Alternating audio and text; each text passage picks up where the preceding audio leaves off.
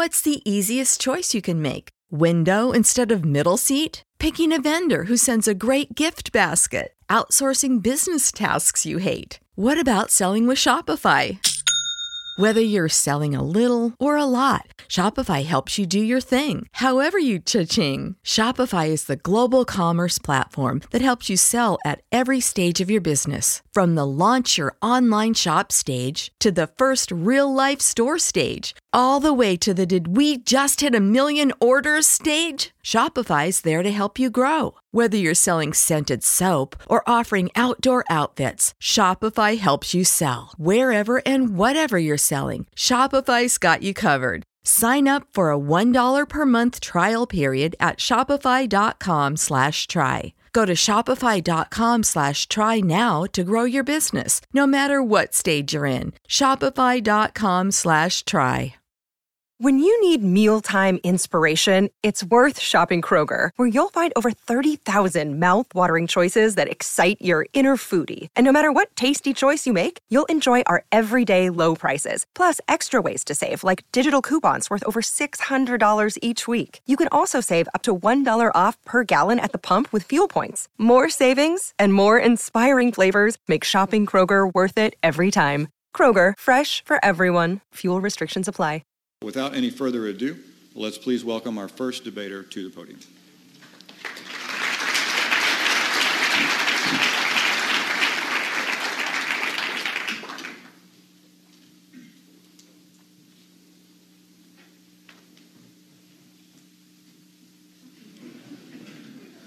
Good evening. I'd like to thank Ratio Christi and Reston Bible Church for arranging this debate and George Mason University for hosting. Hubert Humphrey said that freedom is hammered out on the anvil of discussion, dissent, and debate. Believe it or not, there are places in this world where it might not be safe for Christians and Muslims to gather for an event like this. Places where challenging the dominant ideology could be met with violence. Places where freedom is stamped out, not hammered out. I'm referring, of course, to college campuses. College is a magical place where young people who know absolutely nothing about anything nevertheless conclude that they're ready to solve all of the biggest problems that confront mankind, or people kind, for those of you watching the live stream in Canada. If you meet one of these, if you meet one of these young activists, probably named Chad, he'll say, yeah, I haven't learned any facts whatsoever about climate change or the national debt or how laws get passed, but by golly, I can fix it all. Really? How are you going to do that, Chad? I'll do it by teaming up with a bunch of other kids who don't know anything, and together we'll scream at anyone who disagrees with us.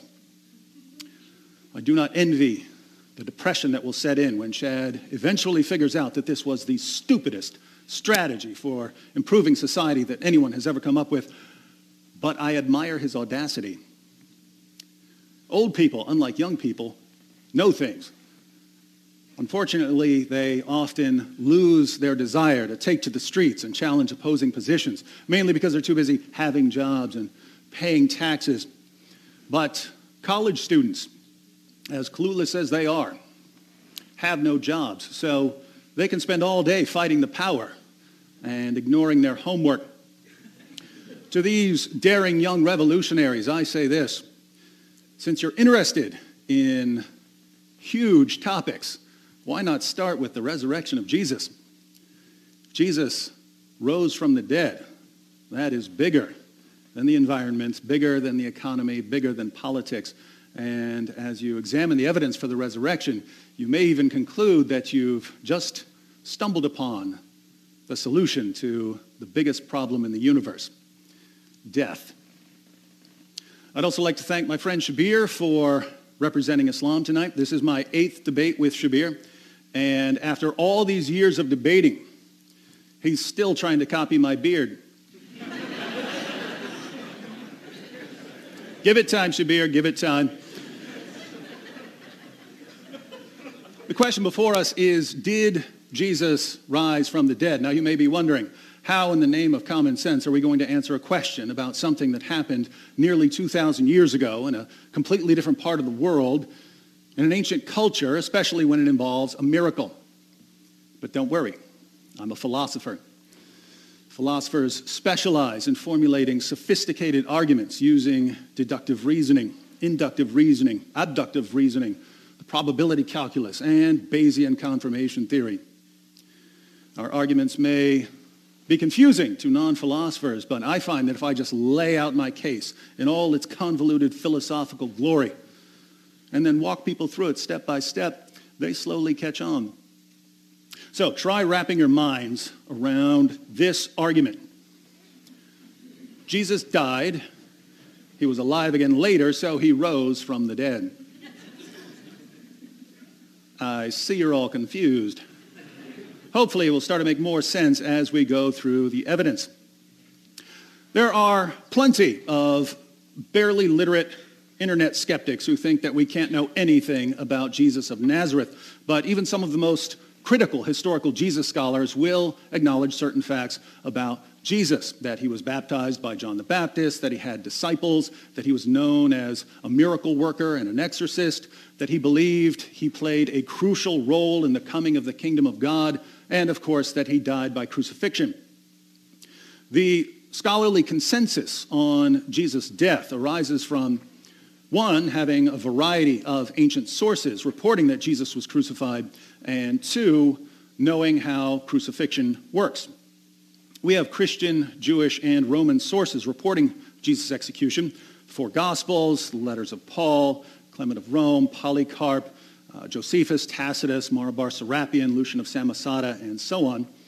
And our understanding of Roman crucifixion rules out any speculations about Jesus surviving his execution. Today, we tend to think of crucifixion as just nailing someone to a cross, but Roman crucifixion was a three-step process. The first step was the scourging, which was sometimes called the half-death, because victims would be half dead by the time it was finished. The Romans used a flagrum made of leather thongs with chunks of bone or metal woven into the strands, designed to remove human flesh.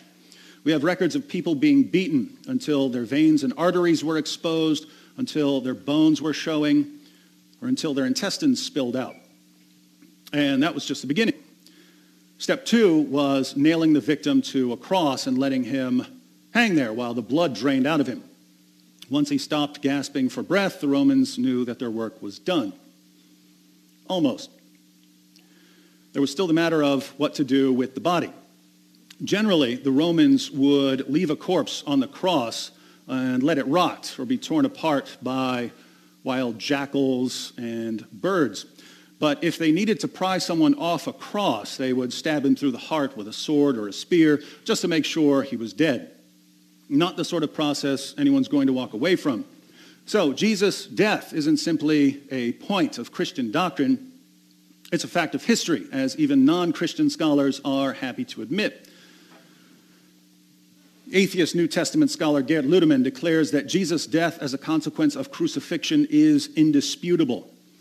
John Dominic Crossan of the infamous Jesus Seminar says that there is not the slightest doubt about the fact of Jesus' crucifixion under Pontius Pilate. Marcus Borg, another member of the Jesus Seminar, states that Jesus' execution is the most certain fact about the historical Jesus. Jewish scholar Pinchas Lapide concludes that Jesus' death by crucifixion is historically certain.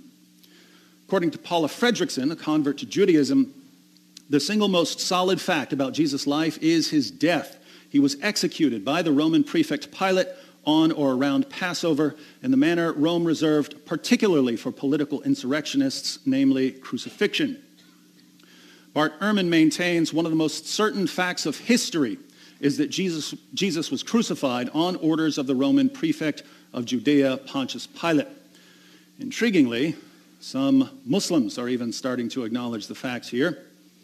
Reza Aslan is a Muslim who authored a book on the historical Jesus in an interview, Aslan affirmed, Islam doesn't believe that Jesus was crucified.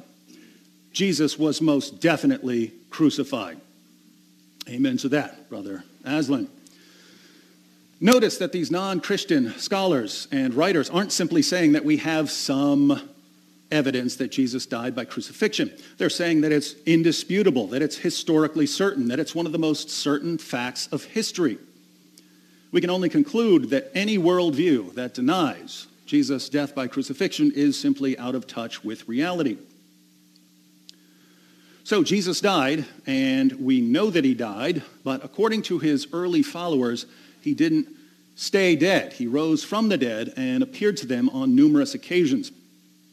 Now, that's what the first generation of Christians claimed. But how can we know that Jesus was alive at some point following his execution? Well, the same way we know many other things from history. We need witnesses, and we need to know that we can trust these witnesses.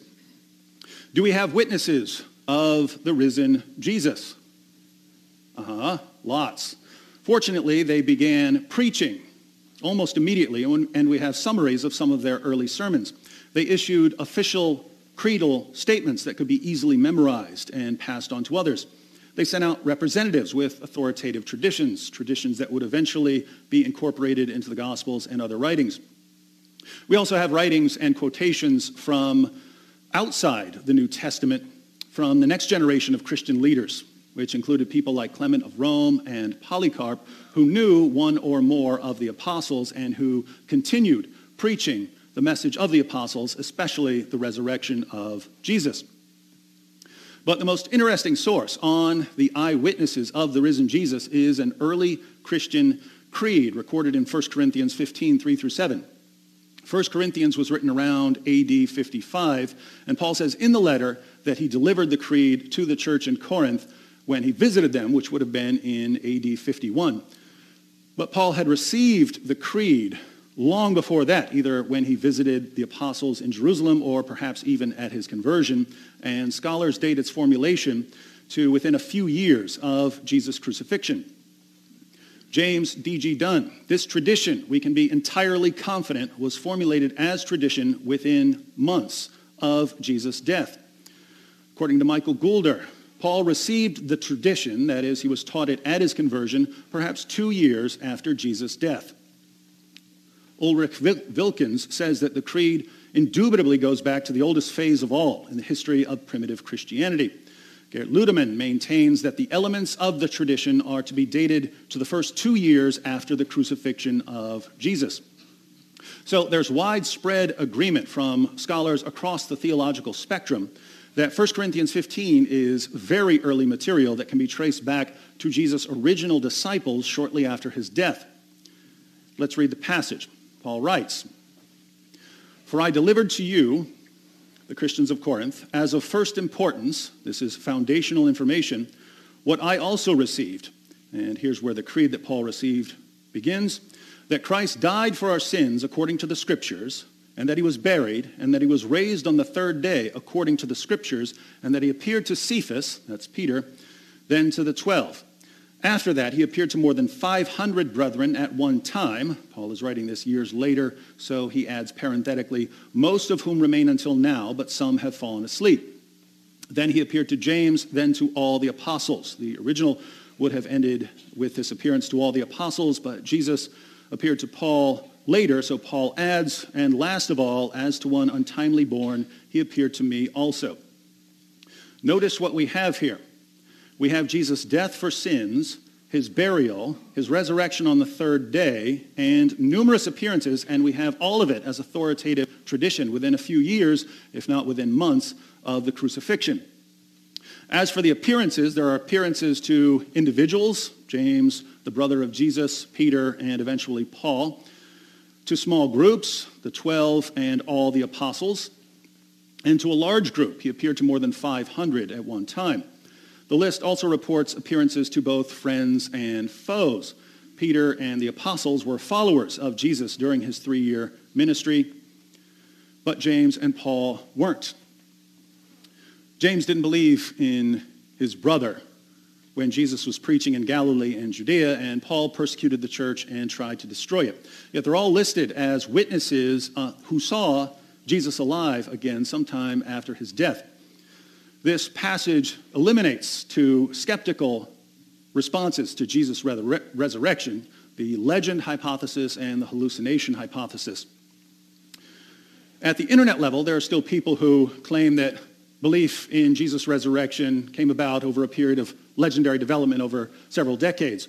But this is factually false. We know what the earliest Christian preaching was, and this goes back to the very beginning.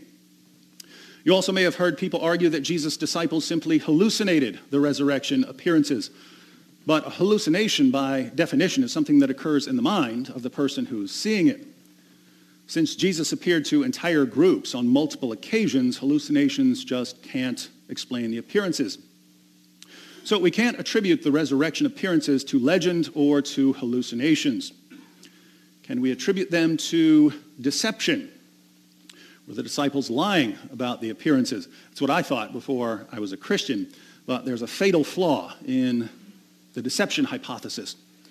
Liars make poor martyrs. Some human beings will, will die for what they believe in.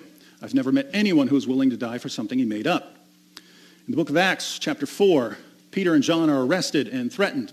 In Acts 5, the apostles are put in jail and flogged. In Acts 12, James, the brother of John, is put to death by Herod, and Peter is again put in jail. The apostle Paul describes his life as a Christian in 2 Corinthians 11, 24 to 27. He writes, Five times I received from the Jews 39 lashes. Three times I was beaten with rods. Once I was stoned. Three times I was shipwrecked. A night and a day I have spent in the deep. I've been on frequent journeys in danger from rivers, dangers from robbers, dangers from my countrymen, dangers from the Gentiles, dangers in the city, dangers in the wilderness, dangers on the sea, dangers among false brethren. I've been in labor and hardship, through many sleepless nights in hunger and thirst, often without food, in cold and exposure. Become an apostle. It's a great life. Jewish historian Josephus reports that James, the brother of Jesus, was stoned to death as a lawbreaker. Clement of Rome invites his readers to keep in mind the sufferings and martyrdoms of Peter and Paul. So the apostles didn't just preach that they had seen Jesus alive again, they were willing to endure prison, floggings, and death as they preached, and that means they really believed what they were saying. Here again, it's not just Christians who draw this conclusion. Even non-Christian, even non-Christians maintain that the disciples sincerely believed that they had seen the risen Jesus. Gerd Ludemann, it may be taken as historically certain that Peter and the disciples had experiences after Jesus' death in which Jesus appeared to them as the risen Christ. Bart Ehrman, we can say with complete certainty that some of his disciples at some later time insisted that he soon appeared to them, convincing them that he had been raised from the dead. Paula Fredriksen, I know in their own terms what they saw was the raised Jesus. I'm not saying that they really did see the raised Jesus. I wasn't there. I don't know what they saw. But I do know, as a historian, that they must have seen something. Fredriksen says she doesn't know what they saw. But I do. They saw the sort of thing that would convince individuals and groups, friends and foes, that they had all seen a man who had once been dead standing before them. And I've never seen an explanation that accounts for this apart from the resurrection. That's the Christian perspective. But this debate is about Christian and Muslim perspectives. So I'll briefly address the most common Muslim account of what happened to Jesus. According to the traditional Muslim position, Jesus went around telling people to believe in God and in the Torah, and for some reason this upset the Jews so much that they decided to kill him. But God had a plan. God took Jesus out of this world into heaven and disguised someone else to make him look like Jesus. And this other person was crucified. This is called substitution theory, the belief that Jesus was replaced by a substitute. There are numerous problems with this theory. Let's consider four. First, substitution theory portrays Allah as a malicious deceiver.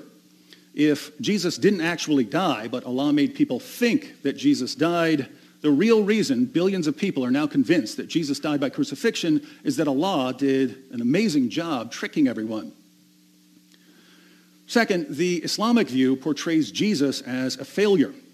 The Jesus of the Quran spent years preaching Islam, only to have his life's work sabotaged by Allah, who convinced the world that Jesus died by crucifixion, ultimately giving rise to Christianity.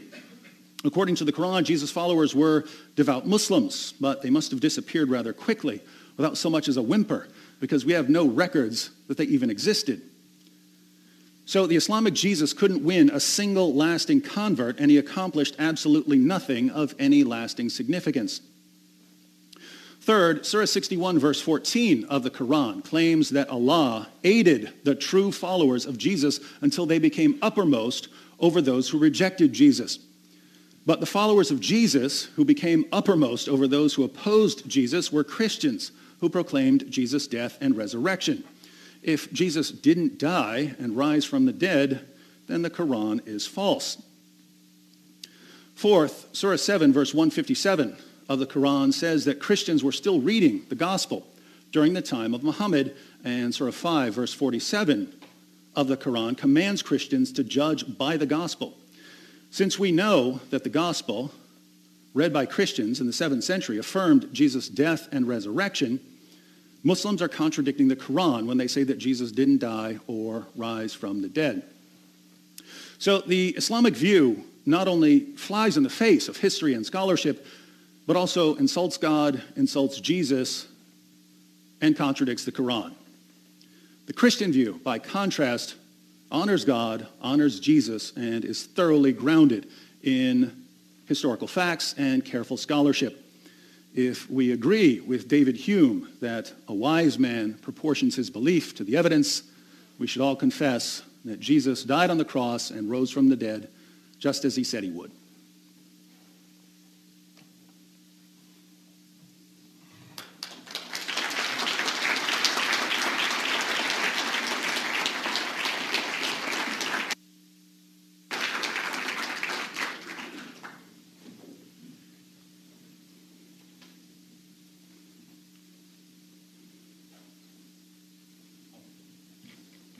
Which side?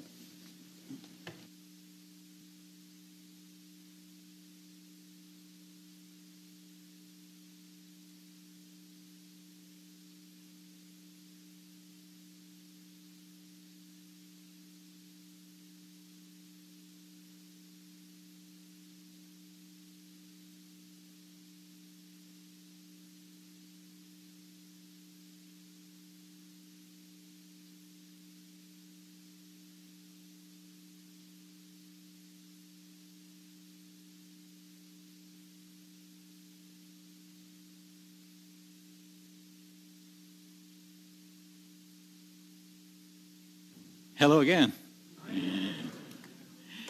I begin by praising our Creator and Fashioner, the Creator of the heavens and the earth. I ask Him to send peace and blessings upon all of His prophets, His messengers, all of the righteous people and saints of all time, on all of us here tonight, our loved ones, our families, and I ask Him to peace uh, and uh, prosperity in, in the world around us. Uh, I want to uh, start by giving thanks to not only God, but to all of the people who have made it possible for us to be here tonight. The list, as you know, is very long, so I just second what Amos said before me and thank all of the people that he already thanked, and uh, also some of the people who have been uh, making life for me comfortable since I got here, picking me up from the airport and so on. So, uh, as for the topic tonight, uh, David has given you a very good overview of the Christian position and he also intimated something about the Muslim position. And that uh, is a, a, reasonable place for me to start at the Muslim position. I'd like to introduce to you a, a book by Tarif Khalidi, a Cambridge scholar, a book entitled The Muslim Jesus. And uh, in that book, Tarif Khalidi sum- summarized uh, what we know from the Quran on the whole. He said that in denying the crucifixion, the Quran is in fact denying that the Jews killed him. Uh, so that is in a nutshell. Now, if you go into details about that, then we visit the verse, uh, Surah 4, verse 157, where it says uh, that the Jews were claiming, we killed the Messiah Jesus. And uh, in response to that, the Quran is saying, they killed him not and they did not crucify him. Now, Muslim scholars uh, have generally taken uh, these to be two things being denied. On the one hand, the Quran is saying, they said, the Jews did not kill Jesus. And on the other hand, according to them, uh, the Quran is denying that Jesus was ever put on the cross. Here they take crucifixion in its uh, most absolute meaning. Um, uh, let, let, me backtrack for a moment and say that crucifixion is an ambiguous term, just as the word hanging is in English. If we say uh, that, I've, that I've hung out my clothing to dry, that's just simply the act of hanging the clothing, right? But if we say that somebody has been hung for his crimes, speaking in the past tense, we mean uh, to refer to the act of hanging as a mode of execution. We mean that the person has been executed. So the term itself is ambiguous. When uh, we say that Jesus was crucified for our sins, what, what do we mean? We mean that he was killed. Not only that he was hung for a moment or for a few days and taken down alive, but Christians mean that he was hung until he died. And hence the word crucifixion in that context means killed by that particular method that we're referring to uh, as we speak. The Muslim scholars wanted the word crucifixion here to mean it both ways. So the denial for them would be the denial of both things both that he died on the cross and also that he was ever put on the cross. But I would say that given the context, the way in which the Quran speaks about this, uh, we need to look behind the Quran to see what was the situation that the Quran is commenting upon. In order to understand the Quran, Muslim scholars have explained that we have to look at what they call the asbabun nuzul, or the circumstances of revelation. Usually there is something factual happening on the ground, and the Quran is commenting upon that. So when the Quran is speaking about the crucifixion of Jesus, to deny it, we have to go back in history and ask what is it that the Quran could be denying? Uh, to be sure, the Muslim scholars did this too. What they did was they looked at the gospel uh, reports about how Jesus was arrested and then eventually brought to trial and then eventually put on the cross, and they wanted to find at some point uh, within that longer narrative where somebody could have been substituted to look like Jesus and could have been crucified while everyone thought that they were crucified. Jesus. So they did the same thing, which I'm proposing that we do. But going further and in more detail on, in, into the history about Jesus, there seems to be, uh, to me, to be no reason for thinking that somebody else was mixed up and crucified in the place of Jesus what about the Quranic text? Does the Quranic text itself give sufficient reason for thinking that somebody else was crucified in the place of Jesus? Muslim scholars have pointed to a phrase within that same verse that we're looking at, Surah 4, verse 157, where it says, Walakin shubbiha lahum, and so it was made to appear to them, as Amos read it out earlier on. Now, that Arabic phrase actually is an impersonal phrase Uh, Muhammad Asad, explaining this in his uh, commentary on the Quran, said that uh, li means uh, something has appeared to me. I, I fancied something. So in the, in, in the Quranic text, it must mean that while the Jews thought that they were crucifying Jesus, they did not actually crucify him. But what happened? The verse itself ends by saying, وَمَا قَتَلُوهُ يَقِينًا They did not kill him for certain. Which could mean that while they thought that they had, him dead on the cross, in fact, uh, they did not quite kill him. Now, David says, well, there's no reason for thinking that the person would not die by crucifixion. Um, and and he you know gives us a graphic description and uh, you know he gives us uh, like a, the, the, the, whip with all of its uh, spikes and so on to convince us that well jesus' flesh must have been torn. Maybe his uh, intestines were ripped out even before he went to the cross. But uh, in in presenting it that way david is going by the details in the new testament details which are not necessarily attested to by the scholars that he has cited in other words critical scholars nowadays do not take the details as they are in the New Testament. For example, Raymond Brown, though a conservative uh, scholar, uh, is well respected across uh, various uh, uh, denominations of Christianity. And in his uh, two-volume work, The Death of the Messiah, he asks, he says, we must wonder as to what was the physiological cause of the death of our Lord, because crucifixion pierces no vital organ. Often, the crucified victim would be left there for a couple of days, and then he eventually passes out. He dies after he goes into volemic shock. But Jesus was on the cross, by all accounts, only for a few hours, to the extent that when it was reported to Pilate that Jesus died and a claim was made for his body to be taken down, Pilate marveled that Jesus could have died so soon. So there was a question as to whether Jesus actually did die on the cross. I will elaborate more on this uh, later on. I wasn't planning to include this in my presentation, so in the interest of time, I will uh, continue. But in short, I would say that uh, there is uh, uh, there are good reasons for thinking that Jesus did not actually die on the cross at the time when the gospel writers say, say that he died, and possibly he was taken down alive and put in the, into the tomb. And in that case, the Quran could be merely saying, while the Jews thought that they had finished Jesus off by crucifixion, they did not actually finish him off, they did not kill him for certain, but God rescued him and raised him uh, to himself. And so we believe in the ascension. Many Christians will be surprised to, to know that Muslims do acknowledge that Jesus was raised to heaven. Surah 4, verse 158 says, ilay, but God raised him to himself. And so Muslims and Christians together believe that Jesus is alive and in heaven that God uh, rescued him. Now, I must add, however, that Muslims are of many different persuasions. Um, David uh, showed us the picture of Reza Aslan, and there are many Muslims who approach things differently. Some Muslims take the texts literally, some take texts uh, figuratively and metaphorically. Some Muslims are um, easy, uh, are, find themselves uh, okay with mir- miracles, especially of a stark kind. Some other Muslims would like to see more scientific explanations, rational uh, processes by which they understand things. So some Muslims would have the idea that Jesus was raised bodily into heaven, where he somehow is retained by God for his second coming. And some other Muslims might say, well, maybe his soul went into heaven even if his body was left in the grave. Uh, some may say that uh, it doesn't matter, body or, body or soul. When the Quran says that God has raised someone, it may mean that God has exalted that person in position and, and in, in, in status and respect, and not necess- it's not necessarily a statement about anything, any, any aspect of the human person that is somehow uh, lifted up to the sky. So I, I say that there is this variety of belief among Muslims.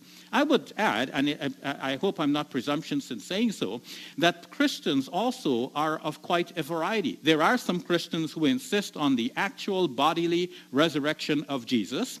And, and, in that case, some of them think that it's the same body in which he lived on this earth that was somehow metamorphosized uh, to a glorified body, and that one was lifted up. And so uh, the, the, the body of Jesus could not possibly have been left in the tomb. Some of the Christians say it doesn't matter if his body was left in the tomb, maybe his spirit was raised into heaven, and that's good enough for us. So there is a variety of beliefs among Muslims, also a variety of beliefs uh, among uh, Christians. And what, what I want to look for tonight are ways in which Muslims and Christians can talk to each other. I don't want to prove Islam right and Christianity wrong. In fact, I want to prove Christianity right. But in my view, uh, what is most uh, right in Christianity are, are, are, those aspects which can be retraced to the earliest uh, generation of Christians. And I will attempt to find uh, what were some of those beliefs as regards to our topic here tonight. So let me proceed. I have to say that there has been an evolution uh, in both the texts and in the beliefs uh, of, of Christians over time. Starting with the texts, there is a book by Marcus Borg, one of the scholars that uh, David just cited, entitled The Evolution of the Word. And what he proposes is precisely what I'm saying, that the texts have actually evolved over time. And let's look at some actual um, facts regarding this. Now, we see that there are four Gospels Matthew, Mark, Luke, and John in the Bible. And scholars have grouped them together, saying that we have, on the one hand, John's Gospel, which is a different Gospel, and three other Gospels, Matthew, Mark, and Luke, which are referred to as the Synoptic Gospels, meaning that they, these three can be viewed together. They're quite similar. Now, if you go from uh, these synoptic gospels to the gospel according to John, it is widely recognized that there is an evolution in the way that Jesus is presented. Jesus is presented much more glorious in the gospel according to John. So you can see before your eyes that from the first three gospels to the last one, uh, there is a change. Such a change that James Dunn, one of the scholars that uh, David just cited, uh, said that uh, many people coming to this for the first time will be in shock to see how John presents Jesus after they have already read about Jesus in the Synoptic Gospels. Very different presentation. Now, among the three, Matthew, Mark, and Luke, you can also see that there is a, a progression. So that whereas in Mark, when the women went to the tomb, they found a young man in the tomb who told them that Jesus is not here, uh, he is risen. Now, in Matthew, what they found is an angel. So we went from a young man to an angel. It's possible that Mark also means an, an angel, but he specifically said a young man. Now, Matthew makes sure that there is an angel. In Luke, there are two angels.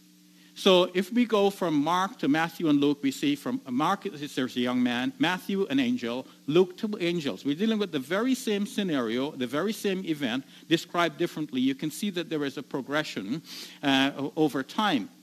Now, evolution, as you know, doesn't always occur in a straight line. If we say that house prices tend to rise over time, uh, there could be ups and downs, but we're talking about the overall trend.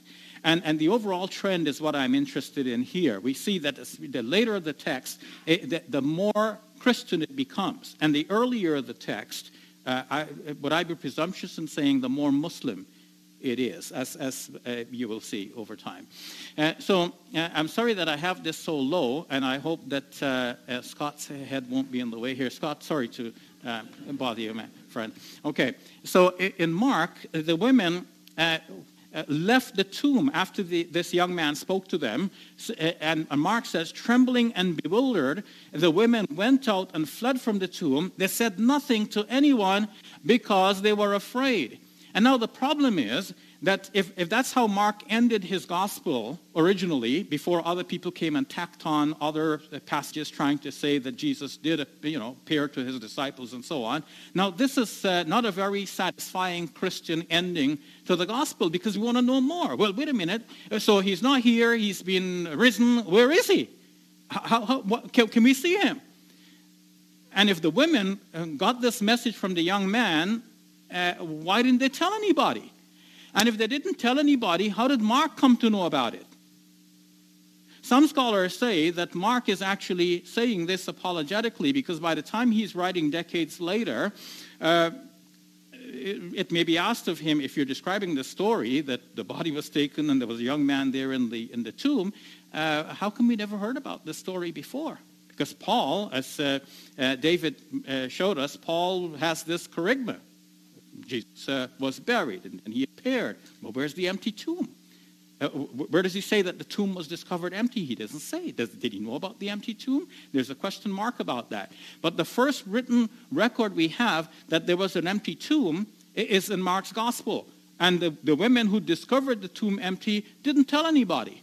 So how did Mark know about this? So there, there are these difficult questions to deal with. So how did the later gospel writers deal with this? Well, Matthew comes along and says, So the women hurried uh, away from the tomb, afraid, yet filled with joy, and ran to tell the disciples. So that's how we knew, because they ran to tell the disciples. So comparing them, you can see that in Mark, they said nothing to anyone because they were afraid. In Matthew, they ran. Yes, they were still afraid, but they were also filled with joy, as you might expect. And then they ran to tell the disciples. So that's how we know. So then we come to Luke, and Luke has done it in his own way and still improved it a bit because not only did they tell the things to the 11, which is the number of disciples remaining after the one betrayed Jesus, but all, to all the others. So now everybody knows that this is the story.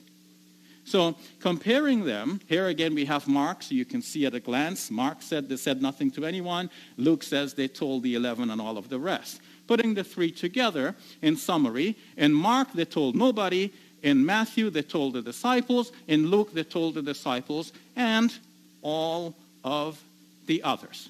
Okay? So we can see that there is a progression over time. The story is becoming more as we go from one gospel to another.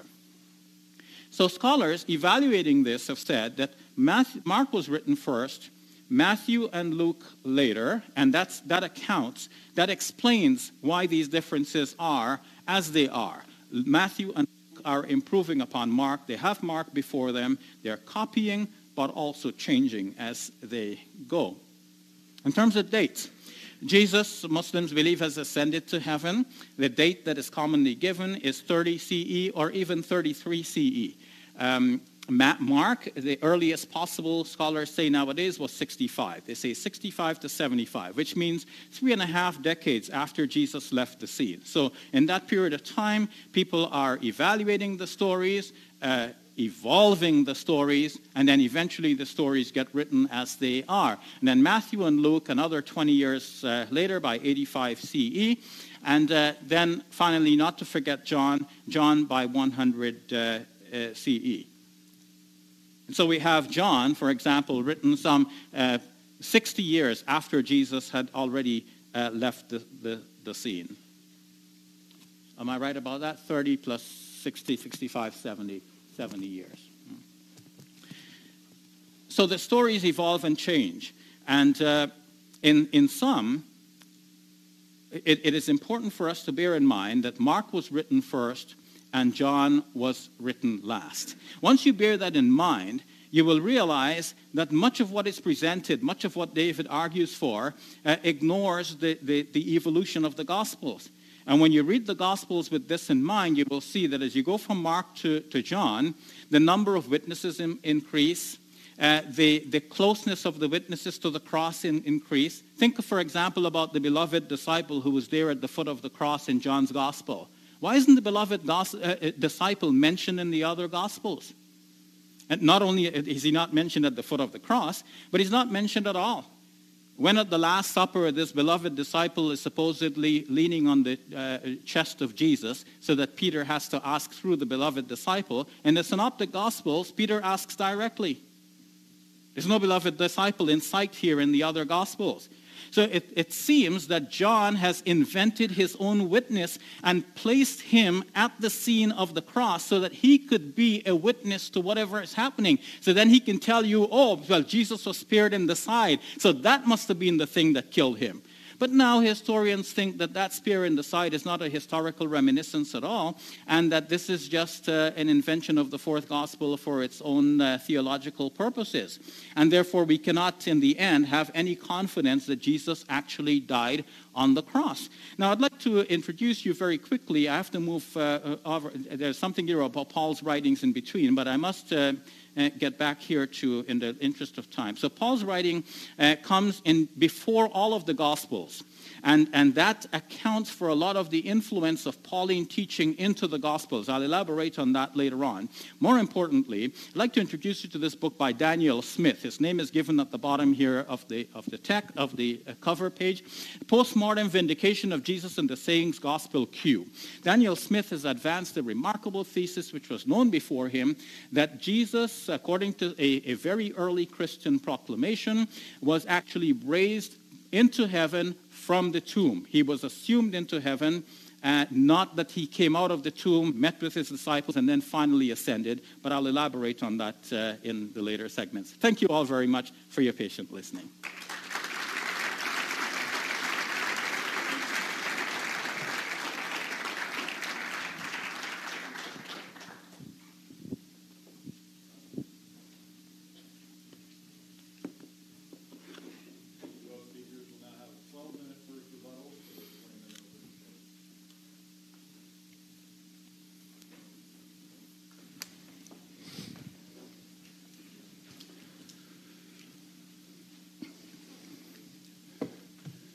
Check, check. Thank you, Shabir. Um, in my opening statement, I argued that Jesus died by crucifixion and that a number of his followers were convinced that he had risen from the dead and appeared to them. And I showed that scholars regard these facts as indisputable. Since there's no plausible alternative that accounts for these facts, it looks like we've got a miracle. Now, Shabir and I obviously disagree on some things. We're going to go through those. Um, but before I address the disagreements, I think it would be nice to address some agreements between us. And we have three important areas of agreement already. First, we agree that something miraculous occurred. Um, whichever uh, Muslim explanation Shabir favors, uh, if it's not naturalism, um, then it is going to involve a miracle at some point. So this is not like a debate between a, a Christian or a Muslim versus an atheist where you have uh, supernatural explanations competing with natural explanations. Uh, this is going to be a discussion about supernatural explanations. And that's relevant because if God is doing whatever he does, whether it's the Muslim version or the Christian version, if God is doing whatever he does for a sign to other people, we would expect God to get the message across. We would expect the, the people of that time to catch on and to be able to pass this on.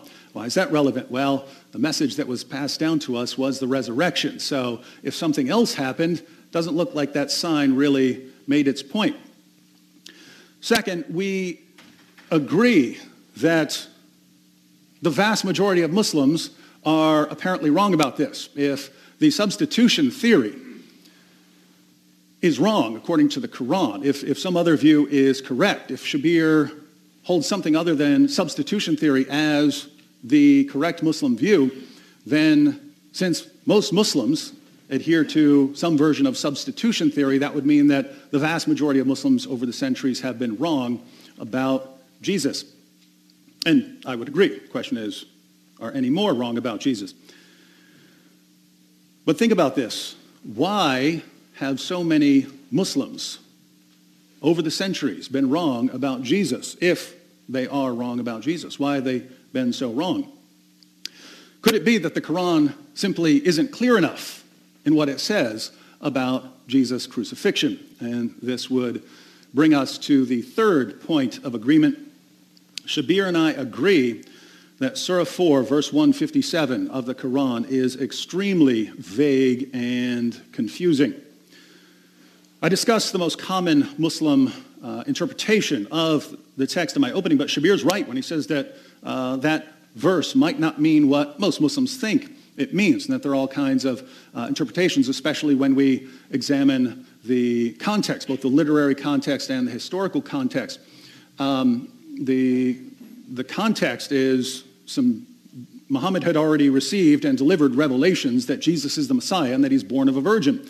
Some local Jews responded, What do you mean? His mother obviously committed adultery or something, and we killed him. He can't be the Messiah. How can he be the Messiah if we killed him? And so Allah responds to this, saying, They killed him not, nor crucified him, but so it was made to appear to them.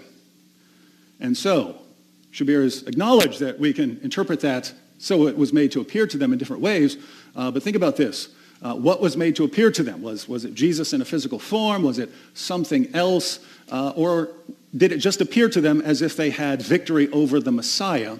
And it appeared to them that way, but they didn't because Jesus was raised. Um,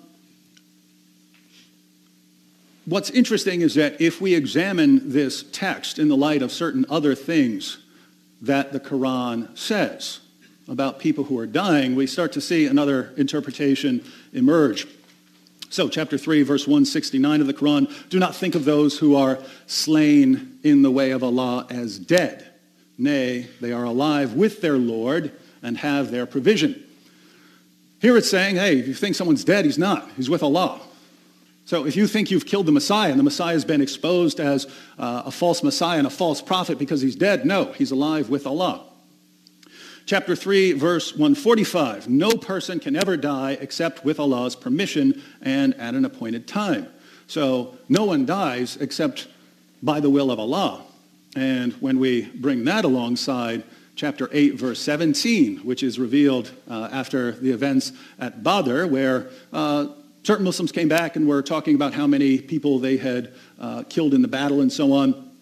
And Allah says, chapter 8, verse 17, it was not you who killed them, it was Allah who killed them. Now think about what that is saying. What do you mean I didn't kill him? I, the guy came at me, I stabbed him, he died. What do you mean I didn't kill him? But Allah says it wasn't you that killed him. Uh, Allah is the one who killed him. So the Muslims thought they were killing these guys, but they weren't killing them. Allah was. So here, if, if death is uh, the plan is, is only in accordance with the will of Allah, and Allah is actually the one who's doing killing in certain situations. Now think of, they killed him not nor crucified him. Well, it would be perfectly consistent with that passage to say that what the verse is really saying is that the Jews didn't kill Jesus. Even if Jesus died, they weren't really killing him. He's going to be with Allah. But if it's according to the will of Allah that Jesus dies, if that was some sort of purpose of Allah, then Allah is the one killing him. It's not you. Or just, or just it's denying that they had any real victory. Because again, the point of the Jewish objection was, we killed him, so he's a false Messiah. And the response is, no, Allah raised him up unto himself. So it's perfectly consistent with that verse to interpret it in a number of ways. You can interpret this according to substitution theory. You can interpret it in many other ways. But it is perfectly consistent, and there are people who have interpreted it this way uh, over the centuries, to mean that even if Jesus was killed, the Jews just didn't prove him wrong because he's still with Allah, and anyone who dies, it's, it's according to the will of Allah. Now, what does it mean when this verse is unclear? Well, guess what? That's the only verse in the Quran that refers to Jesus' crucifixion. Generally, as a rule of interpretation, if you have an unclear verse, if you have an unclear verse, you go to a clear verse to explain what the unclear verse means. You interpret the unclear in light of the clear. But there is no clear verse in the Quran. That, that's it. That's all you have on the crucifixion of Jesus. And if you try to go outside that verse elsewhere in the Quran to figure out what happened to Jesus, all the rest of the evidence seems to indicate that he didn't die. I mean, that he did die by crucifixion. If you consider, it seems to assume that Jesus died. For instance, uh, chapter 19, verse 31 of the Quran, Jesus says, that Allah has enjoined on him prayer and zakat as long as he remains alive. Think about the implications there. Jesus has to pay zakat as long as he remains alive. Well, if Shabir's right and Jesus never died, then Jesus is paying zakat in paradise with Allah. He's been doing it for nearly 2,000 years. Zakat, according to Islam, is for things like uh, feeding the poor. So are there poor in paradise? Zakat is for uh, to, to, pay those to pay those who, who fight in the way of Allah. Is there warfare going on in paradise? If Jesus is right there, then absolutely. There's, there's, there's poverty and hunger and warfare in paradise because Jesus is paying zakat to pay for these kinds of things. Or Jesus died. You also have um, various passages in the Quran which, taken without interpreting them in the light of Surah 4, verse 157, which is what Muslims do, right? Any verse that, that pops up about what happened to Jesus, they, re, they translate it and understand it in the light of Surah 4, verse 157. But if Surah 4, verse 157 is itself unclear, then you should just interpret these verses in the most natural light. And passages like Surah 3, verse 55, where Allah says to Jesus, I will take you and raise you to myself. The language used there, when it's used elsewhere in the Quran, usually refers to Allah taking someone to paradise after the person has died. So, is there a way out of this? Is there a way out of this when the only verse we have that would deny the crucifixion is unclear, and other passages in the Quran seem to weigh in favor of Jesus dying? Is there a way out? Is there, is there something clear? Because even those aren't very clear. Is there something clear? Well, yes.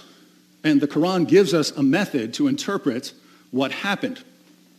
Because the Quran says, chapter 61, verse 14, that Allah aided the true followers of Jesus until they became uppermost over those who rejected him. So according to the Quran, all we have to do is look to history. Look to history and say, what happened? Who won? Who became uppermost? Well, if there were some early Muslim followers who believed something like that, if Shabir is going to argue that, that there were these you know, people before the writing of the Gospels and they were eventually, uh, and they eventually lost, well, guess what? They weren't the true followers of Jesus then. They didn't win. So the Quran gives us a way out, and the Quran affirms that the true followers of Jesus won and became uppermost. We know what the people who won in the, any, any sort of uh, disagreements of Christianity over time, the people who believed in Jesus' death and resurrection won. So, the way out, according to the Quran, is to say, here's an unclear verse, we don't know what it means. Other passages of the Quran seem to suggest that he did die, but we don't know. But the Quran tells us where to go if we'd like to know, and it tells us, uh, tells Christians to judge by the gospel. Um, it says in chapter 10, verse 94, speaking to Muhammad, if you are in doubt as to what we have revealed to you, ask those who read the book before you referring to the people of the book, that's Jews and Christians. So Allah commands, Allah commands even Muhammad to go to the people of the book to verify revelations. Allah says, He commands Christians in Surah 5, verse 47, to do the, to obey the gospel, right? We have to obey the gospel. If we don't, we're no better than those who rebel. We judge by the gospel. Well, if we judge by the gospel, we know what the gospel in the seventh century said. It said, that Jesus died by crucifixion and rose from the dead. We ask the people of the book, in this case it's Christians, we believe that Jesus died on the cross and rose from the dead. So if you don't, if you go with some other interpretation, you're rejecting Allah and calling the Quran a false revelation.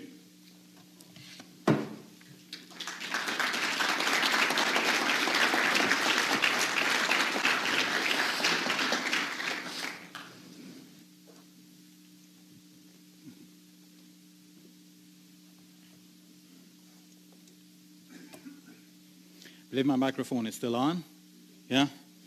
Uh, hello again, everyone, and thank you for that excellent uh, rebuttal, David.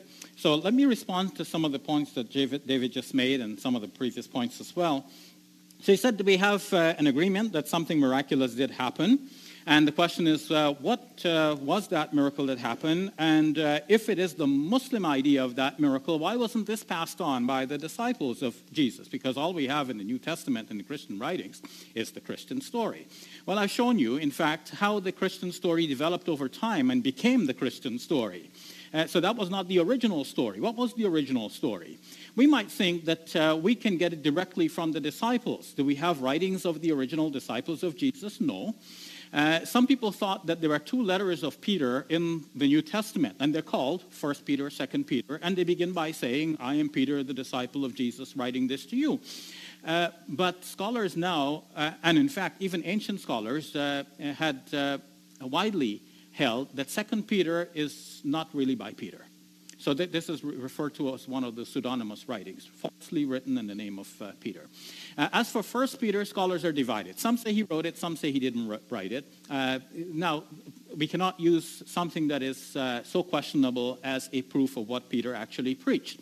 So then we go to Acts of the Apostles in the Bible, because after the four Gospels, we have seen Matthew, Mark, Luke, and John. And the, the fifth book in the New Testament is called Acts of the Apostles. This is, uh, for Muslims, this is something like the Hayatus Sahaba of the, of the uh, Christians. So it, it describes where the disciples of Jesus went and what they preached and so on. So maybe there we'll find what Peter preached. And there it says, indeed, Acts chapter 2, Peter got up and he preached. So what was he preaching? Well, uh, it, we, we, must say right off the bat that uh, uh, Christian scholars now are largely acknowledging that uh, Acts of the Apostles did not write down precisely what the disciples preached. Uh, uh, the, the, author wrote down the kinds of things which he thought it would have been natural for the disciples to preach. So it's not their exact words. But okay, let's take the words as they are. Now you go to Acts of the Apostles chapter 2, and Peter, Peter makes his first public declaration. And he declares that Jesus has been raised. Muslims do not have any difficulty with that. Uh, because as I've uh, shown, uh, a wide variety of beliefs can be accommodated within the Quranic passages dealing with this question. But then, how was he raised? David's point is that Jesus died and then came back to life.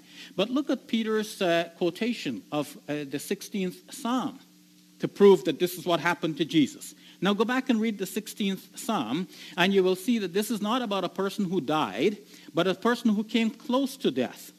The Interpreter's one volume commentary on the Bible, actually uh, commenting on this psalm, says that no doctrine of resurrection is involved in that 16th psalm. It's about a person, it is about a person who comes close to death, but doesn't die, and God rescues him from death. Okay, go to the next chapter.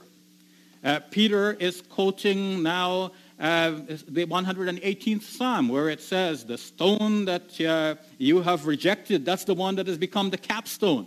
Okay, so go back to the 118th Psalm to see how does that Psalm describe this person who is rejected and now he becomes the capstone. That is the person who, again, uh, comes close to death, but he doesn't die. God rescues him and saves him from dying. That's the important point. So it would appear that the earliest proclamation of the Christians was actually of such a nature that it could be understood as a person who, uh, Jesus in this case, came close to death but did not die, and God rescued him from death, which I, I believe is accommodatable uh, in, in the Quran so the, message that was passed on, according to David, uh, being the Christian message, that's the later message. And I'm looking back towards the earlier message to see what Muslims and Christians can agree on. That, that is the earliest uh, Christian message.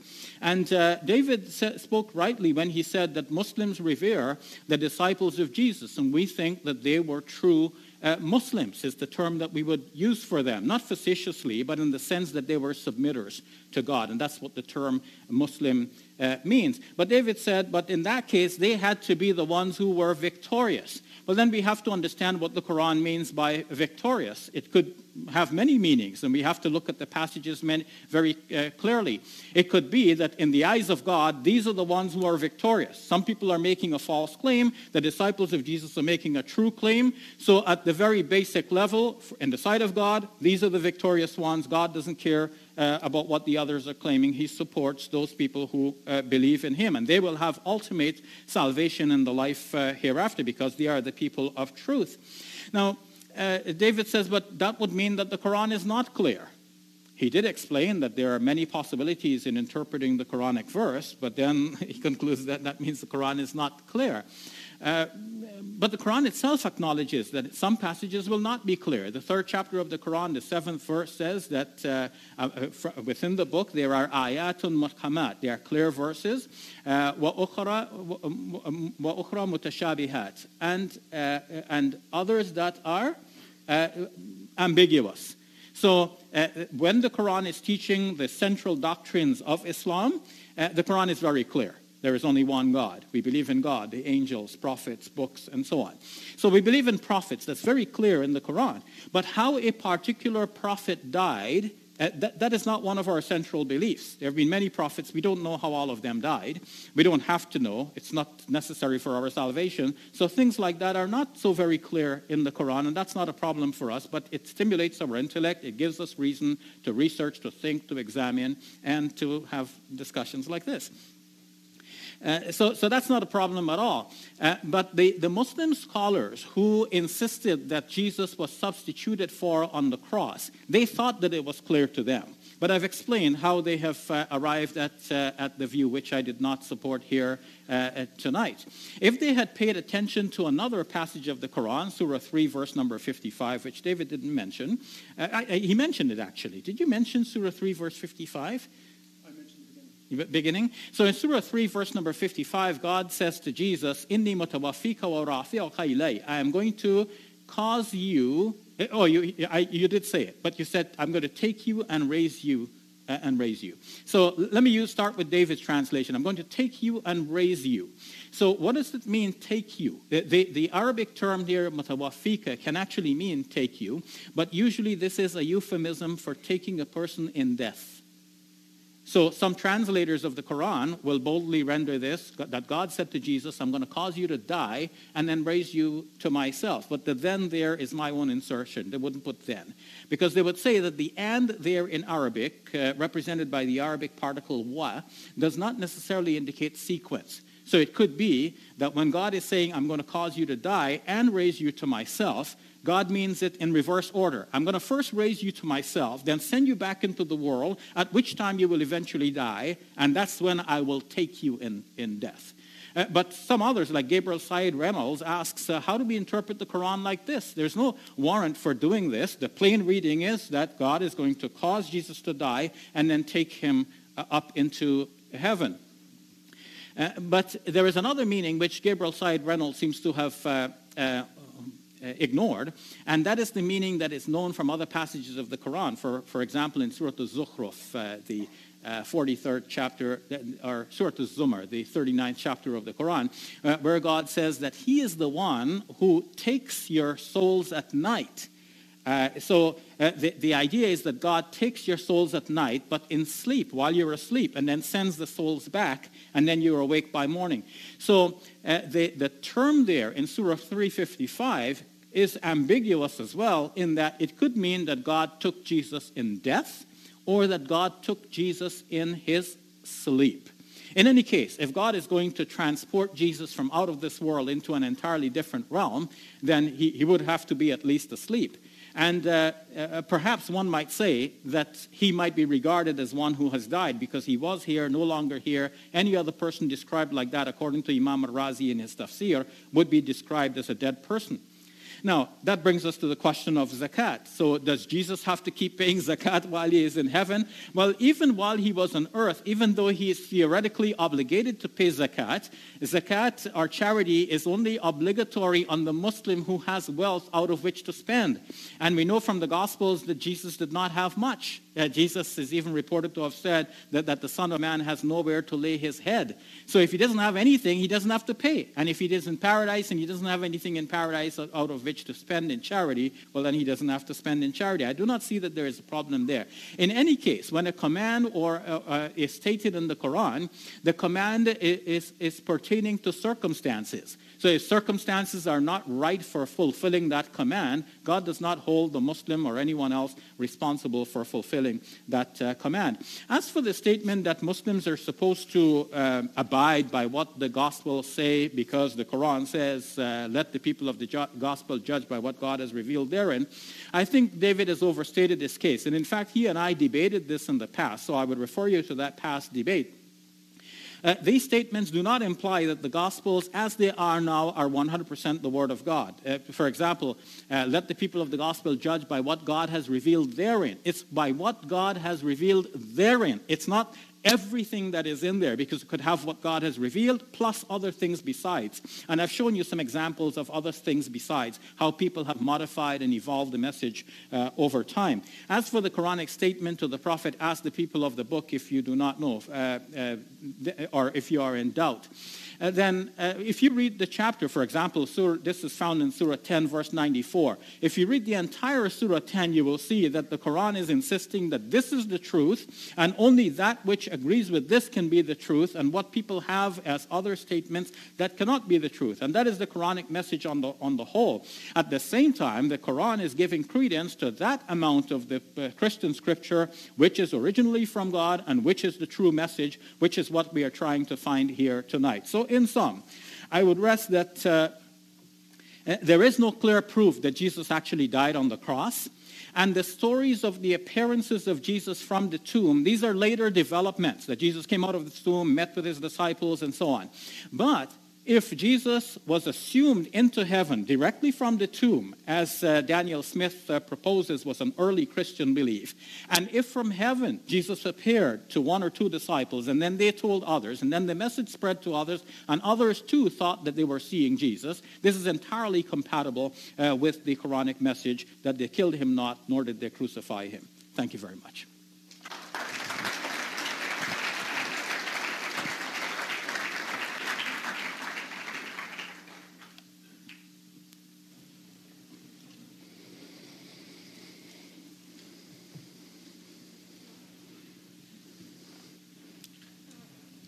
Thank you again, Shabir. Shabir said earlier that when I talk about the wounds in my description of the crucifixion, I'm simply taking what the Gospels say for granted. Actually, everything I said about crucifixion I got from uh, non-Christian sources. So uh, that comes from other uh, Jewish and Roman descriptions of crucifixion. So we know how crucifixion worked, and it worked exactly like we find it in, uh, in the Gospels. Um, he said that scholars point out that we have to wonder what killed Jesus because crucifixion pierces no vital organ. Right, when scholars discuss what kills you during crucifixion, it's because so many different things can kill you during crucifixion. You can, uh, you can go into shock, you can have a heart attack, you can die by asphyxiation, and they say that it'll sort of depend in what position you're nailed and how severe the scourging was, but they're not doubting that you die from crucifixion. Um, he cites Marcus Borg, arguing that the texts have evolved over time, and he points out that I cited Marcus Borg. I quoted Marcus Borg to show that even the most radical scholars who never agree with anything, who are so far out on left field on the theological spectrum that they would almost fall off, even they agree that not only that Jesus died, but that it's historically certain. And they agree that Jesus' apostles, his disciples, were completely convinced that he appeared to them afterwards. So even the most radical scholars agree on the points that I used in my opening statement. Also notice that if Shabir is rejecting those points, Jesus' death and the disciples' belief that he appeared to them, then he's further out there than they are on the theological spectrum in terms of what counts as evidence. Shabir says that we see an evolution from Mark to John. And, you know, you can look at examples like uh, a young man in Mark, and then later it's an, it's an angel, and so on. Um, you can do this kind of with, with any text. You can go to differences, and whatever order you want them in, you can say, you see the evolution. So, for instance, in Mark, Mark reports 18 miracles of Jesus. Um, Matthew and Luke each report 20 miracles of Jesus. But Mark is much shorter than Matthew and Luke. So, as far as a proportion of the content, Mark is, has a far more miraculous Jesus than we find in Matthew and Luke. John, the latest, the most evolved, the most embellished, has seven miracles. Why is the evolution and embellishment going in the wrong direction? Well, the answer is that if you have text with different authors emphasizing different things for different audiences, they're going to share different details. And you can always, whatever order you have them in, pick out the details and say, you see, they're changing the story as they go along to make it bigger. Well, I mean, John should have hundreds of miracles then if he's starting with 18 in Mark and this is decades later. Um, he says that Mark is late, 65 to 75, Matthew and, Mark, uh, Matthew and Luke afterwards, John around 100. Um, do you know why Many scholars give those late dates for the text. There's one main reason, and that's that Jesus predicts the fall of Jerusalem, which happened in 70. So if you're, if you're a skeptic and you don't believe Jesus could predict the future, then you say, well, it must have been while these horrible events were going on. That's that's the reason that these, we have to give it these late dates. Well, we're Christians and Muslims in here, right? We're not atheists. We believe that Jesus could predict the future. So if Jesus predicts the fall of Jerusalem, that's no reason for us to agree with these dates. So if you know why scholars give these late dates, and you know that you don't agree with their reasons for giving them the late dates, then you might want to rethink the dates. Um, but apart from that, notice what I did in my opening statement. I went to the First Corinthians Creed. What did scholars say about that one? What did the same scholars who would, who would date the Gospels to uh, the late 60s, 70s, 80s, and so on, what did they say? They said that's extremely early material, possibly within months, but at least within a couple years of Jesus' crucifixion. And what did you have there? Jesus died, was buried, was raised, and appeared to numerous people, groups and individuals, friends and foes. So I went immediately in my opening statement to the earliest possible material we have. It confirmed everything I said, and Shabir goes to much later sources to respond. Um, Shabir uh, goes with uh, Daniel Smith, who and says, well, he argues that Jesus was taken from heaven uh, to heaven from the tomb, as if this agrees with our uh, with, with, with, the Islamic view.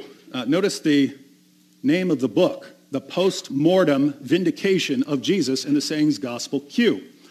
I could point out that almost no one agrees with Daniel Smith, but uh, let's at least be clear on what he's saying. He's saying that Jesus did die. So even the scholar that Shabir quoted agrees with me that Jesus died. Shabir goes to the book of Acts. He says, Peter quotes Psalm 16 in Acts chapter 2. But in that psalm, it's about someone who didn't die. Well, let's read what else Peter says in Acts chapter 2, same sermon, verses 23 to 24. Peter says, This man was handed over to you by God's deliberate plan and foreknowledge, and you, with the help of wicked men, put him to death by nailing him to the cross. But God raised him from the dead, freeing him from the agony of death because it was impossible for death to keep its hold on him. In the very chapter that Shabir goes to to prove his case, Peter says that Jesus died and rose from the dead. Exactly what I've been saying. So if that's where you're getting your evidence, I'd say you might want to look somewhere else. As for the apostles quoting Psalms. The apostles quoting Psalms where someone is um, talking and didn't actually die, but the, the disciples are interpreting this as um, fulfillments of uh, prophecy for Jesus. Um, we can't read these documents like 21st century, even Christians and Muslims, uh, if we want to know what they're talking about. We'd have to read them as first century Jews and first century Christians. And they had a method of interpretation called remez, which is, uh, remez means uh, hint.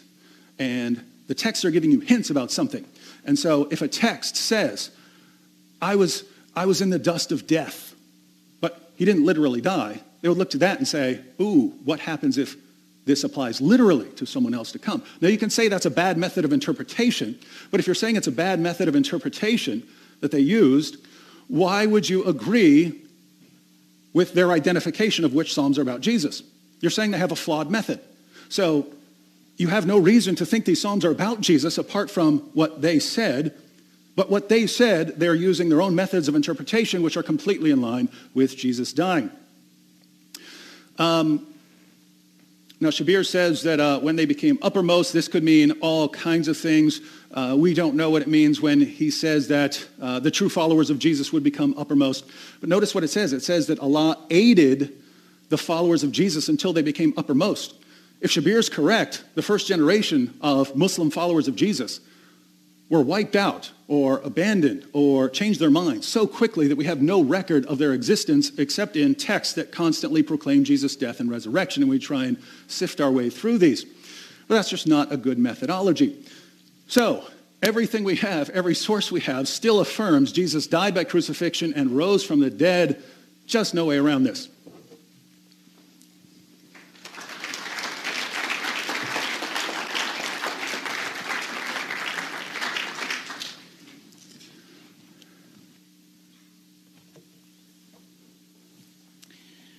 So, this, uh, I believe, is the final uh, rebuttal session. Am I right?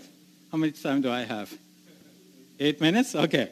So, uh, very quickly, um, uh, David uh, says that Jesus appeared even to people who did not previously believe in him. And he cites as an example of that James. But actually, uh, some conservative scholars now think that James must have believed in Jesus even while Jesus, prior to the crucifixion, let's put it that way. Uh, and uh, a, a, scholar I can cite in that regard is Richard Bauckham. Uh, in his book, Jude and the Relatives of Jesus in the Early Church. So it's not true to say that Jesus appeared to his foes, unless you mean by that Paul alone. And then it depends on Paul's own witness. Now, you might have thought that, okay, Paul's uh, testimony is a asserted elsewhere, like in the Acts of the Apostles. But I've told you about the value of Acts of the Apostles. And now there are some of the critical scholars that uh, uh, David has been citing now date uh, Acts of the Apostles in the second uh, half of the second century of Christianity, 115. So that was long after the time of Paul.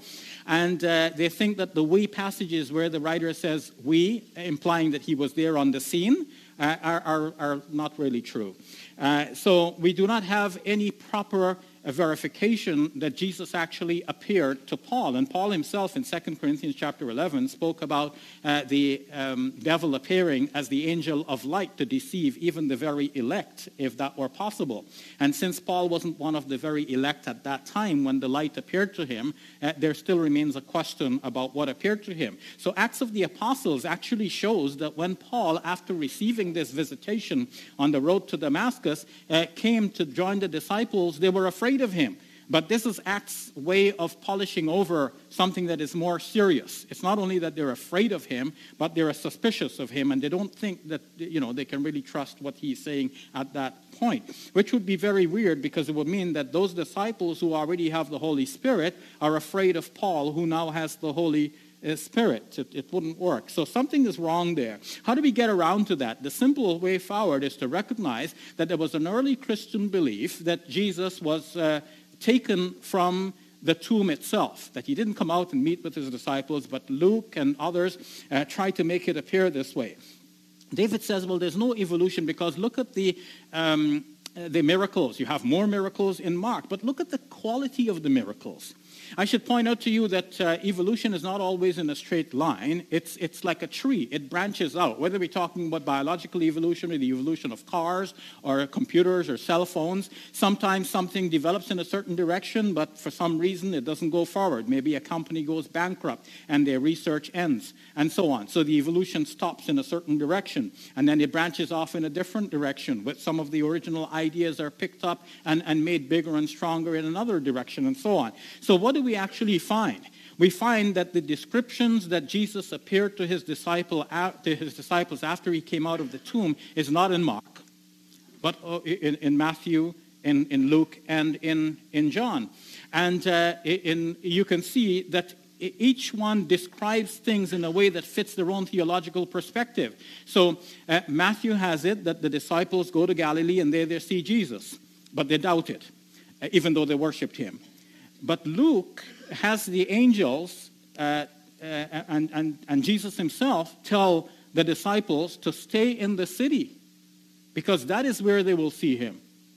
And indeed, they only see him in Jerusalem.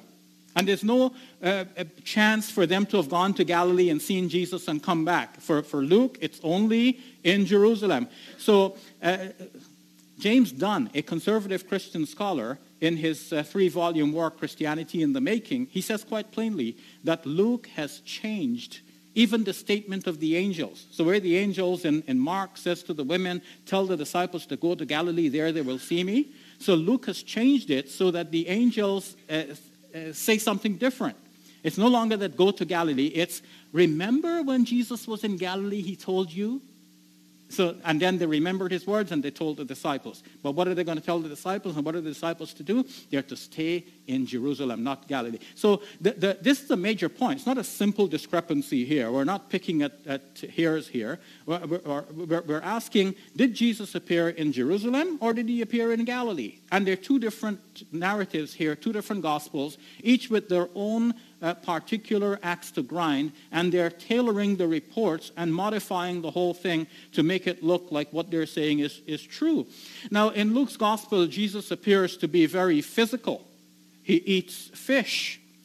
Uh, whereas in, in, in, in, Paul's proclamation, which, Paul, uh, which uh, Dave presented as uh, this is like an early kerygma, uh, it, it's very spiritual. Yes, Paul speaks of a spiritual body, but whatever that means, but Paul is saying that flesh and blood cannot inherit uh, the kingdom of God. So it's contrasted with, on the other hand, Luke is saying that Jesus said, Touch me, because the spirit does not have flesh and bone as you see me have. So Paul is saying, Not flesh and blood, and, and Luke is saying, Flesh and bone. So th- there's something wrong here. Each one is uh, tailoring the narrative according to what fits them. We're not getting the original story. So the, uh, uh, what Daniel Smith has done is to try to get us back to the original story, or at least to an earlier story. Sure, not everybody agrees with him, but he was not the first person to say this. In fact, he was able to pull on scholars before him. Uh, for example, um, the, the, scholar Reginald Fuller, who wrote uh, a book entitled The Formation uh, of the Resurrection Narratives. And he says that in, in, Mark's gospel, what we have here is obviously an idea that Jesus has been translated uh, from the tomb into heaven. That's an earlier idea that actually is pre Markan. They say that this must have been in a pre Markan passion narrative before even Mark took it. So while we have said here that Mark is the first of our four Gospels, and the others can be seen as modifying Mark over time, uh, we're, we're seeing now that even Mark has modified the previous narratives which was there before him. And one such previous narrative was the Gospel Q.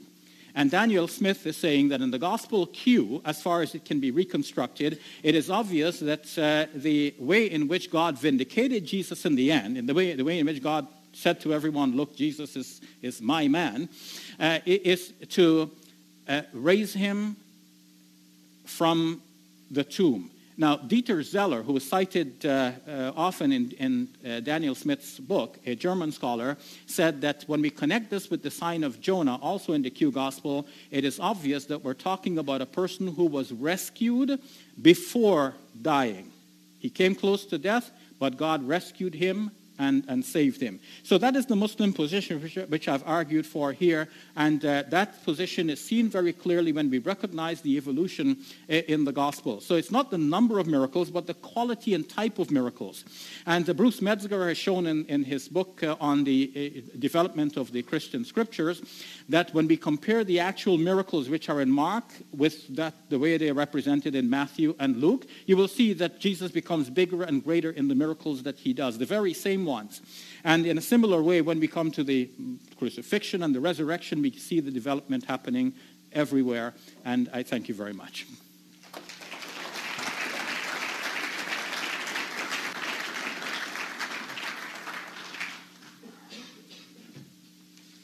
Well, a terrific job by our debaters so far. Um, we, they have certainly maximized their use of time. They were down to the second on each one, every one of those. We now enter the crossfire uh, portion. We will basically be trading back two minutes back and forth between each debater to interact with each other. For those who are fans of uh, Dr. Ali and Dr. Wood, you've seen this before. And so without any further ado, um, what did you, I'm sorry. I was just wondering if the timer could sit somewhere where we could sort of talk to each other but still see them. Is there somewhere close? Yeah, if, uh, if somebody here in the middle doesn't mind trading, that's very generous of you. Thank you very much. Uh, so uh, we'll start with uh, Dr. Wood, your first two minutes. Yeah, Shabir, um, you've been um, uh, presenting some uh, theories of some scholars. So let's say that Acts was written around 115 AD. Now, that is of course, by the, the, uh, the, sort of next generation of the, the Jesus seminar that, that put forth that theory. And the, the, the vast majority of scholars would put that much, would put Acts much earlier. And so you're going with the most critical scholars you can find when it comes to the book of Acts. And I'm wondering if these scholars who are putting forward various um, skeptical theories and looking for evolutions and so on, um, how would they think of Jesus as portrayed in the Quran and whether the Quran um, is an embellishment? So the, the birth narrative of Jesus, we know that this goes back to the Arabic infancy gospel, and it gets changed in the Quran. Um, we find all kinds of stories that we can find earlier. Um, uh, Dhul Qarnayn, finding the place where the sun sets. We know where this comes from. It comes from the Alexander romances and the glorious deeds of Alexander. Um, the, the, the, sleepers in the cave who sleep for 300 years and, and wake up. We know where this story comes from. It goes back to Bishop Stephen of Ephesus. And so if Muhammad is repeatedly accused over and over and over again in the Quran of plagiarizing other sources, so we know this is an accusation in his time. And people are pointing at him saying, you're, you're, you're copying these tales of the ancients over and over. It's, it's tales of the ancients. You're, you're copying fables of the men of old. When you're talking about Jesus, when you're talking about the stories of Mary, we know where these stories come from. We have actual documents. The question is, how do you think the same kinds of scholars, like the Jesus Seminar, if they were to go to the Quran and evaluate its contents on historical matters, do you think they'd accept them, or do you think they would say this is obviously not historical? Well, I, I would start by saying that these are uh, skeptical and critical scholars, and they're skeptical of all faiths, not only of Christianity, but of Islam and of other religions as well. They tend to treat these uh, religions as, uh, you know, made up by human beings uh, for good reasons, perhaps. Uh, so I wouldn't expect them to say that the Quran is the word of God and the Quranic narrative is true. In any case, uh, I do not uh, regard the Quranic narrative as a, a, a, historical description of what has happened in the past. The Quranic narrative has the, a very important purpose of drawing lessons uh, from literature and from history. So when the Quran speaks about events or what is known from previous literature, the Quran is uh, telling people, think about this story, think about what you know about this, and then what should you conclude from that? And it's the Quranic conclusion that is being uh, driven home. What is important in our dialogue tonight is to recognize that the scholars that we're referring to here uh, are actually scholars who are steeped in Christian studies. They have studied the Bible in detail, and they're mentioning this. So previously I mentioned uh, Marcus Borg. Uh, well, Marcus Borg is uh, uh, is one of those who say that the Acts of the Apostles was written in the second uh, uh, century. And that places the Acts of the Apostles late. Uh, and there are other scholars, and many scholars who have actually uh, put their heads together. The Jesus Seminar has actually produced a, a book on this entitled Acts and Christian Beginnings uh, after they have deliberated uh, over this, just as they have put, put out a book on uh, what were the actual sayings of Jesus and the acts of Jesus, a book that you have cited in the article that you wrote. So uh, th- these are the scholars. They, some of them may now be agnostics. Uh, some of them uh, may even be atheists, maybe closet atheists. but nonetheless, they start with the Christian understanding and they see all of the problems, and now they come back with agnosticism and atheism. Um, you, in, in, case uh, the audience doesn't know uh, about the Jesus Seminar, um, you have conservative scholars, you have liberal scholars, um, you have scholars of all kinds of different uh, theological backgrounds. Um, just to give you an idea, if this were a political spectrum and not a theological spectrum, the Jesus Seminar would be so far to the left they would be neo-Nazis. Now, just to be, I'm not saying they're neo Nazis, they're some very nice, very nice gentlemen. I'm saying that that's how far off the level, the, the, off the spectrum they are.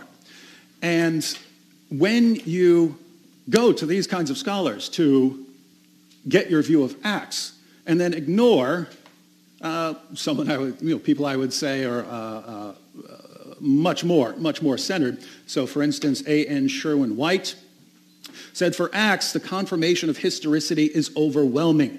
Any attempt to reject its basic historicity, even in matters of detail, must now appear absurd. Roman historians have long taken it for granted. So, why would we go with the most extreme view of Acts we can find? And notice, I didn't appeal to Acts. I appealed to much, much earlier material. Um, so if this is if this is our approach think about what we're doing here. If, if you're going to the most radical skeptics you can find, like the Jesus Seminar, to get your view of the text, if you applied that same level, the same types of people to the Muslim sources, and we have people like this. Muhammad Sven Kalisch was a Muslim scholar in Germany. He noticed that the methods he was applying to the Bible, he wasn't applying to the Muslim sources. He decided to apply that method to the Muslim sources, and he walked away and said, Muhammad probably never existed.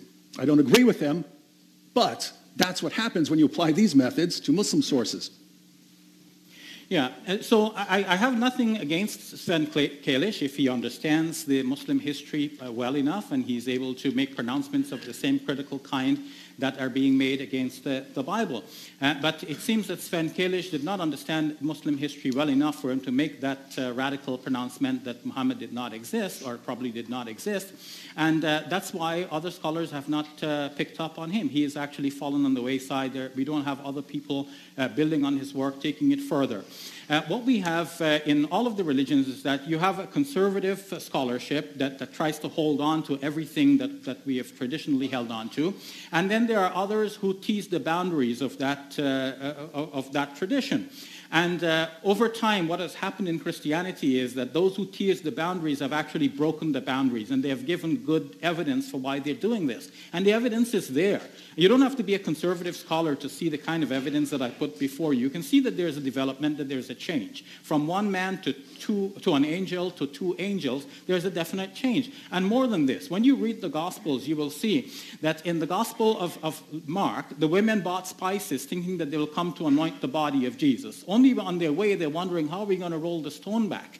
Now, if, if guards were at the tomb, this is not even a question. So Matthew has guards at the tomb, not Mark. So Matthew's guards at the tomb is an obvious invention. And that's not the only invention, but Matthew says that at the time when Jesus uh, died on the cross, uh, the bodies of the saints uh, you know, were resurrected, and later on they came out and went into the city and met where they were seen by many people. So you must imagine there were hundreds of saints walking around Jerusalem uh, within those, uh, those days. Uh, now, this is this believable or is this Matthew's invention? This is obviously Matthew's invention. You don't have to be a scholar to see that. Um, you say that we don't have people agreeing with someone like Muhammad Sven Kalisch, and so he's, he's fallen off the edge. Well, I mean, you, are citing someone like, like Dieter Zeller uh, giving an obscure interpretation of the sign of Jonah in a hypothetical document. So it's speculation upon speculation upon speculation. Who agrees with this? Well, it certainly hasn't caught on, and so uh, by the same token, you shouldn't be quoting this. And if you are going to go with someone with, with people like that, then by all means we can conclude that Muhammad never existed. Again, I don't, I, I'm not adhering to that position. I'm saying if you find the people who are at the extremes and go with their views, you end up with that sort of thing. Now, uh, take something like uh, one angel instead of, you know, t- two angels and one angel and so on. Uh, think about this. If you were to walk out tonight and say, and someone says, what did you do? Ah, I, I went and saw Shabir Ali. And then later on, someone else asks you, what, what, what did you do? Ah, I was watching David Wood and Shabir Ali. Well, there, you've, you've, you've embellished your story. You've got a contradiction. That's just not, that's just not the case. Different writers can write different things for different purposes. Um, if you say Matthew clearly invents the guard story because um, others don't mention it, well, that, that's an argument from silence. If this person doesn't mention it, then this other person invented it. And we just don't, we just don't use that anywhere that we're, if we're not applying it to the Gospels. And so again, if we take this same method, uh, it says it here, but it doesn't say it here, and we were apply that to the Muslim sources, you could conclude that Muhammad probably never existed. Because I mean, think about this. Shabir's calling into question documents that even according to his, even according to his dates, are a few decades, several decades after the events. Well, the sources that Muslims use start with Ibn Ishaq at a, more than a century after the events they report, and that's your earliest detailed biographical source that you use. And Muslims say, don't believe that, it's corrupted. You have to go with later sources, Sahih al-Bukhari, Sahih Muslim, two centuries after the time of Muhammad.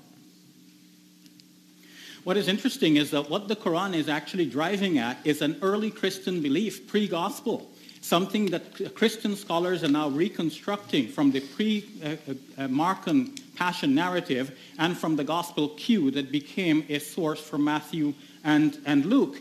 And uh, uh, uh, David is asking, well, why go with Dieter Zeller? He's also fallen off to the wayside. No, he hasn't actually, because his writings have been picked up by Daniel Smith, and Daniel Smith's work, his book is actually his a revision of his PhD thesis done at the University of Toronto. So this is serious work. And then Daniel Smith published another book entitled Revisiting the Empty Tomb. And John Kloppenborg, who is uh, a premier scholar on the Q Gospel today, in his book entitled Q, the Earliest Gospel, has actually picked up on the same idea that Jesus, uh, according according to the Q gospel, uh, must have been assumed uh, into heaven. The, the, term that the academics use is assumption, uh, that the Jesus was taken up, ruptured, translated, transported somehow into heaven from the tomb itself. So whereas Christians have it that Jesus came out of the tomb, met with his disciples, and then was ascended, uh, the Quran goes straight from the statement about crucifixion to the statement about ascension. So there's no in between. And the Quran is essentially right according to the reconstruction of these Christian scholars.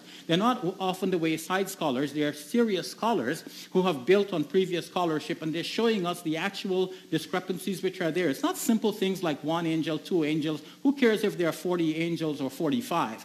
But you can see a development in the story, and then there are more serious ones. It's not just that somebody did not mention something, it's somebody does not leave room for some possibility of something. For example, in John's gospel, the, uh, Jesus was already wrapped in spices, and the women were observers of this. So how did they go about buying spices thinking that they'll uh, spice up the body of Jesus? So it's two different narratives in two different gospels. They're way contradictory. There's no way of reconciling them. Um, you, you, say that the Quran is driving at, at an earlier source, a, a pre-Christian source. I, I, could point out the obvious and say that according to Surah 7, verse 157 of the Quran, people were still reading the gospel in the 7th century. At first to those who were reading the gospel. So that means that the gospel was there in the 7th century and that it had been preserved through the 6th century, the 5th century, the 4th century, the 3rd century, the 2nd century from the 1st century. If you're then saying that the Quran is arguing for some pre-Christian source that we no longer have, we don't have it, then this is just incoherent you say that the Quran is driving for this earlier source, but what the Quran says about Jesus, uh, Jesus speaking as a baby, Mary giving birth under a palm tree, Jesus giving life to clay birds, we know where these stories come from, and they come from far after the New Testament Gospels. So if the Quran is, is striving for this, this early source, it's doing a really, really poor job of it and going in the total wrong opposite direction. Now, again, if you were to go to the method that, that scholars would use, the kinds of scholars you, you would cite to evaluate the Bible, if they were to look at these claims about Jesus, and they would look at the sources and see where they came from and see how Muhammad embellished these stories because these weren't Islamic stories. The details are changed to give an Islamic perspective. That's exactly how Shabir is saying we can't trust the New Testament. So obviously, according to the same methodology, we can't trust the Quran by any means. And again, this is, Muhammad is being accused over and over again of plagiarizing sources. So if we know he's being accused and we know the people are familiar with where he's getting these sources, then according to Shabir's methodology, we all have to reject the Quran. Or he doesn't believe that's a good methodology, in which case there goes his argument against the Bible. We have to recall that our topic tonight is not, is the Quran the Word of God? I didn't come out here tonight to convince Christians that they should follow the Quran and they should take the Quran as being an accurate and true book of God. But what I'm saying to our Christian friends and to Muslims tonight is to think about the fact that uh, uh, serious Christian scholarship is arriving uh, at an early Christian belief that, that Jesus was assumed from the tomb and uh, some are even saying that he was assumed alive if we take the sign of Jonah seriously, because Jonah was in the whale of the fish and he was preserved alive by God, and, and, and that became a miracle for all of us. So if Jesus was in the womb of the tomb and he was then taken out alive without dying in the first place, then that seems similar to the sign of Jonah. This is what Dieter Zeller was uh, driving at. And uh, I'm, I'm saying to Christians and Muslims, think about the fact that what Christian scholars are arriving at now through their independent study having nothing to do with the Quran Think about the fact that that coincides with something that the Quran actually says. Now, it is true that some things that the Quran says are, are not going to be suitable to Christians because they don't find those, those in their Gospels and they think that these come from apocryphal sources. Why should we trust that? But I've explained, and you've heard me, uh, so there's no need to repeat, but because David has raised the question again, the point is this the Quran is referring to what people already know. It's like if we, we say to you, um, you know, remember how you know, this Hulk guy guy was, uh, you know, when he was a human, he went around shopping for stretchable underwear. And knowing obviously he'll need that when the time moment occurs. So uh, then somebody who doesn't know what we're talking about will think we're referring to actual persons, but you know that we're referring to a person in a movie or, or in a Marvel Comics uh, description. In, a, similar way, when the Quran is talking about Jesus in a particular way, it could be something based on history, it could be something based on the previous literature. It's calling the attention of the people to the story and drawing out the Quranic lessons. Now, did you catch that? Did you just catch Shabir comparing stories in the Quran about people like Jesus and so on to maybe it's just talking about, as you and I would talk about, um, the Hulk or something like that, Marvel heroes. Well, if that's the case, then when the Quran tells us that uh, the Jews thought they killed him, but they killed him not nor crucified him, maybe this is just a kind of comic book story that we're not supposed to take seriously. Um, so, um, Shabir points out that this debate isn't about whether we should follow Islam. I agree. The, the, uh, well, I mean, it is the Christian and Muslim perspectives. Um, and if we have the Christian and Muslim perspectives, we're looking for sort of a coherent view. And if we have methods, if we adopt methods um, as we're examining a text, and those exact same methods, if we turned those uh, on our own sources, would wreak absolute havoc and lead to conclusions that we would never accept, then we should probably be looking for, um, for a better methodology. And so, I mean, uh, looking at what the Quran says, if it tells Christians to judge by the gospel, and you're saying that, you know, that doesn't, that, that's not inconsistent with, with corruption. Well, just a few verses earlier in, in chapter 5, verse 43, where Jews come to Muhammad to settle a dispute, Allah answers, why do they come to you for judgment when they have the Torah? Now, if they have a, a corrupt book, they obviously need Muhammad. But they don't need to go to Muhammad because they have the Torah. And so if Allah saying that he's going to aid the true followers of Jesus until they, became up, until they become uppermost, and what that really means is he's going to let them, you know, their, everything they do be corrupted and we won't even have any records of it except for a speculation by Dieter Zeller. Um, and judge by the gospel means judge by something else. uh, I just don't know how we can take this book seriously. Well, I, I would maintain that we can take the Quran seriously when the Quran is saying, judge by what uh, God has revealed therein. David has actually given a context which belies the very point that he was making because the context that he describes shows that the Quran is as, as telling the Jews to judge by their law in their book and telling the Christians to judge by their law in their book. It's not speaking about all of theological statements that are found in either the Old Testament or the New Testament. And in fact, the Quran is very clear that just as we have shown that there was a development in the resurrection narratives in the Gospels, uh, it, there is, it, it can similarly be demonstrated that there's a development in the theology among these Gospels, making Jesus bigger and greater the later the Gospel, especially so in the Gospel according to John. So when the Quran is saying to Christians, judge by that which God has revealed therein, it's not by all of the book, but you have to look at what specifically God has revealed vis-a-vis what other people have added and changed into the Gospels.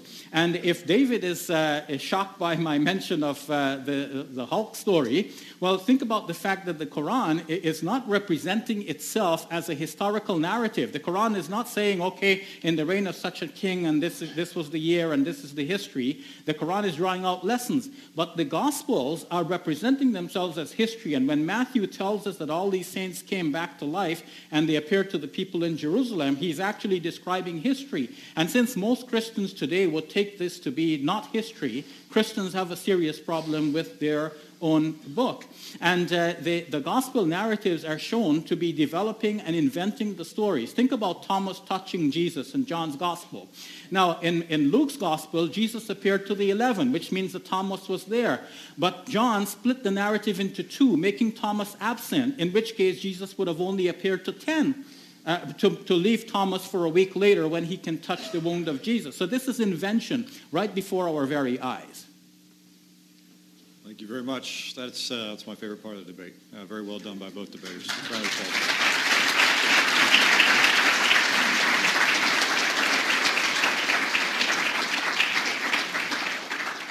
We'll now move to five-minute closing statements by each debater. And uh, for those that are thinking of questions, please, again, formulate your questions as you're thinking of them in 30-second snips. Our first uh, closing statement.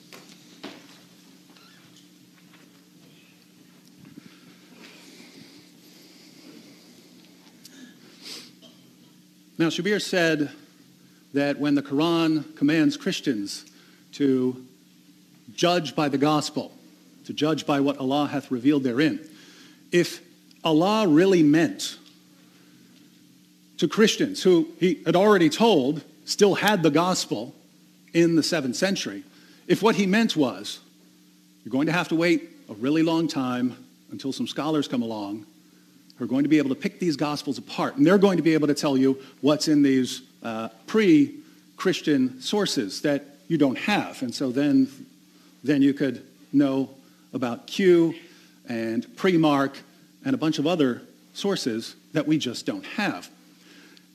Do you seriously think that that's what Allah was saying there?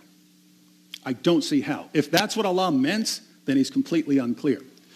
If Allah says that he aided the true followers of Jesus until they became uppermost. And what that really means is that Allah, he tried to help them a little bit, but they became corrupted, and other people proclaiming Jesus' death, resurrection, and deity, they took over. If that's what Allah meant, then he's not a very good communicator because even Muslim scholars, Yusuf Ali, you can look up his commentary right there in that study Quran. Yusuf Ali says that this refers to Christians permeating the Roman Empire and becoming uppermost. So Allah is saying, I helped the true Christians until they became uppermost. This is leading even Muslims to conclude that the true followers of Jesus were uppermost. And that's exactly what you would conclude by reading the verse. You wouldn't think, oh, he, he really means that Christianity was, was corrupted very early on, and even though Allah promised to aid them, he just didn't. Um, now, notice what's happened here, right? Shabir has thrown all kinds of skeptical critiques at Gospels, quoted uh, various scholars and so on. Guess what? If, if, if you're not on the most extreme fringe, everyone still grants what I said in my opening statement. Everyone, scholars across the board, still grant that Jesus died by crucifixion. Remember, they didn't say we, we might know this. They said it's indisputable. That's the position of the same scholars who would say, look at this evolutionary development in the Gospels. Those same scholars, those same scholars conclude we know that Jesus died with absolute certainty and that his disciples were thoroughly convinced that he had appeared to them. So the same critical scholars conclude exactly the facts that I use to show that Jesus rose from the dead which means that if you go further than them, right, if you're appealing to their works, but then you go vastly beyond them and say, what this really shows is that Jesus didn't die by crucifixion, his disciples never believed that he had appeared to them risen from the dead, then you're beyond the most radical, critical scholars. And I think I have kind of a principle here. If in order to reject something, if in order to reject some belief, you are forced to adopt the most radical skeptical theories in order to reject something. Because again, right, you, you can argue that, you know, there was development in the Gospels and so on. You can argue that. There are mainstream scholars who argue that. But in order to say, therefore, Jesus didn't die, therefore, Jesus' disciples didn't believe he appeared to them, now you've gone so far beyond anything main, mainstream, we have to wonder why you would do that. So as a rule, if rejecting something forces you to, to adopt a methodology that is far, far away from mainstream, a methodology which would never allow your own text or your own beliefs to survive criticism, perhaps you need to stop rejecting the conclusion. Right? Perhaps it's time to say, well, if the only way I can get away from this conclusion is to, is to adopt this methodology, maybe I need a new methodology.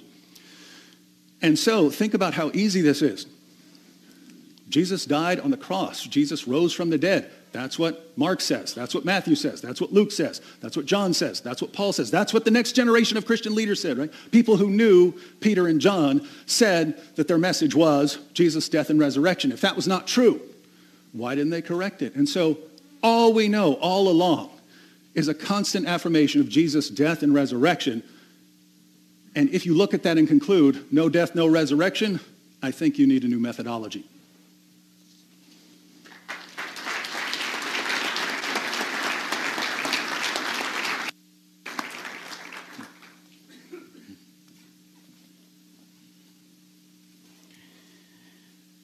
Coming now to our final statements, uh, folks. Uh, I, I, want to not forget where we began. I wanted to find ways in which Muslims and Christians can talk to each other and uh, to leave here as friends at the end of the night.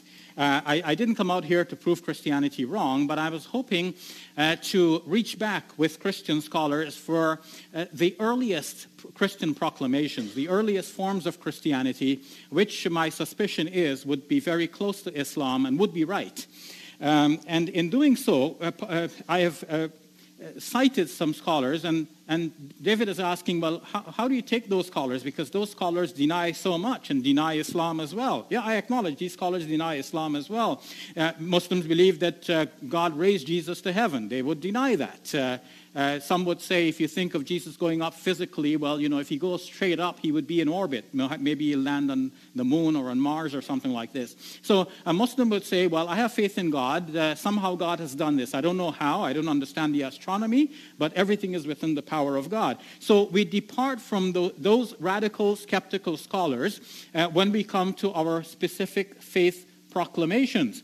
But we want to, to, to proclaim things that uh, the scholarship would not prove to be wrong. They might have their own suspicions and say God does not exist and therefore God never sanctioned Jesus in the first place. And Muslims would say God existed and God sanctioned Jesus and God vindicated Jesus, uh, though we don't think that he actually died on the cross, uh, but God vindicated him by raising him either from the tomb or in some other way that we don't know, but God raised him and he's in heaven. Some others will say, but there is no heaven. Uh, so we don't take them for their skepticism, but we take them for their serious scholarship when they're looking at the history, they're looking at texts, and they're telling us what their position is as a basis. So then we can build our faith on that historical basis and foundation. And David is right that these scholars widely acknowledge that Jesus died on the cross. Uh, not, not so much for the reasons that David uh, mentioned, but for the criterion of embarrassment. They say that Christians would not have invented the story if they didn't think it was true. They wouldn't have reported it. And since Christians widely reported that Jesus died on the cross, which was an embarrassment for them, it must be taken as true. Not because the whip was, was like this and so on, because nobody knows the details that actually transpired in the case of Jesus himself.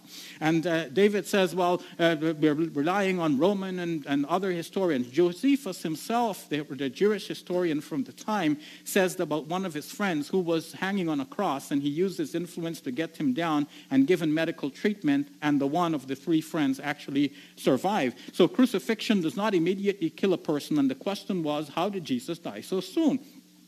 So the, the, the Christian scholar, the, the, skeptical scholarship nonetheless acknowledges that Jesus died on the cross. Why? Because they think that this was the natural course of events. But E.P. Sanders, in his book uh, on Paul, raises a very important point. He says that today, when we hear that Jesus was out walking around and meeting with his disciples and eating fish, we would wonder, how do you know he really died in the first place? And that's my question tonight. You see, if the, the, these the critical scholars, they discount all of these narratives. They, they wouldn't accept that Jesus came out and met his disciples and walked and ate, ate fish and was touched and felt and so on. So they, they discount that and they say, well, he really did die. And if he did appear, well, maybe in the imagination of the disciples and not really so. There would be nothing there. If you had a video camera, you wouldn't get anything on the video. Um, so they think they saw something and we believe them, but it's not a reality. That, that's their position. But I'm saying if you take the Gospels, at least in, in some level of seriousness, and you discount some obvious uh, embellishments, if you have as the basic core that Jesus did come back to life, and he was there with his disciples, how do you know he was dead in the first place? What was the actual proof of his death? And there's no such proof. Only some inventions like the spear thrust in his side. And when we know that, we go back to uh, the, the scholarship that is digging deeper and finding now, as Daniel Smith has found, that there was an earlier Christian proclamation that Jesus was actually assumed from the tomb. He didn't actually come out and meet with his disciples in the way described in the Gospels. And that assumption from the tomb seems to correspond to what the Quran said. But God raised him to himself. And furthermore, Dieter Zeller had the idea that if you look at the uh, sign of Jonah, that would indicate that Jesus was rescued alive and before death. And that seems to correspond with what Muslims uh, believe to this day. So, in short, I believe I have arrived at a position that both Muslims and Christians can feel happy with if Christians are willing to go back to the earliest Christian proclamations. Thank you very much.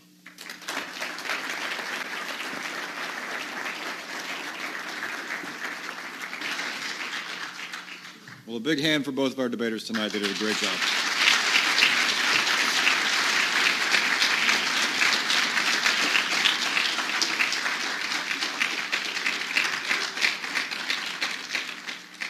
It's pleasant to see two people coming from very different perspectives who uh, treat each other like friends ought to, and with the kind of dialogue I think that is useful and organized, polite debate. And so I applaud them myself for this.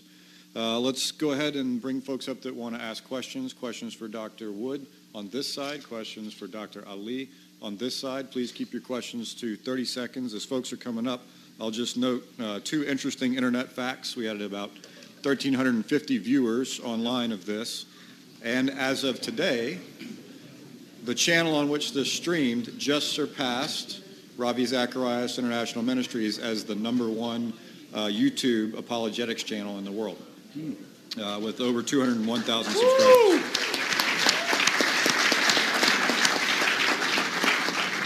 So I guess I'm not the only person that finds these two gentlemen interesting. So. All right. Uh, we'll start um, with questions for Dr. Wood. Uh, please identify who you are and then, of course, your question. Okay. Uh, hello. Yeah, my name is Farouk Yusuf, and uh, question is for Dr. Wood If we replace the word Jesus with the word God, as many Christians believe Jesus and God are one and the same, then to claim God died and was raised from the dead does not seem to fit the definition of God who has no beginning or end. Uh, God is not born and does not die. Please explain. Thank you. Do it from here? Yes.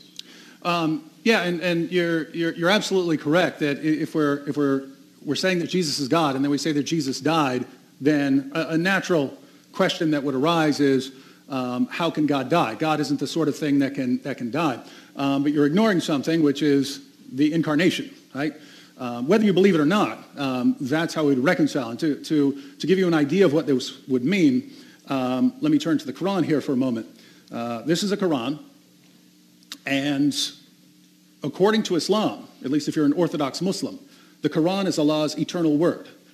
It has no beginning, it has no end, it can't be created, uh, it, wasn't dest- it, it can't be destroyed. And yet, I open this Quran and it has a publication date, 1994. It's made of paper and glue and ink. It will eventually fall apart. This Quran will eventually fall apart. So think about this. How can Allah's eternal, uncreated, incorruptible word have a beginning and eventually fall apart? And the answer, according to Islamic theology, is that the Quran has two natures. It's the eternal word of Allah, but it enters into our world in a physical form made of paper and glue and ink. And so this Quran has two natures, and since it has entered into our world and taken on a physical form, it can be corrupted, it can be destroyed, even though that wouldn't make sense to talk like that of the eternal Quran.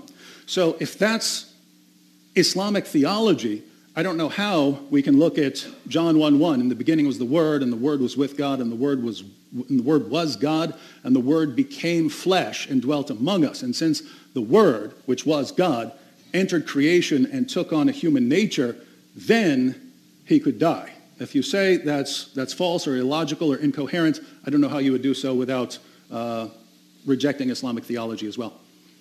And apologies, I forgot to mention, after the uh, two minutes for the uh, individual of whom the question is asked uh, may respond, the other debater will have a minute to respond to their response as well. So Dr. Ally.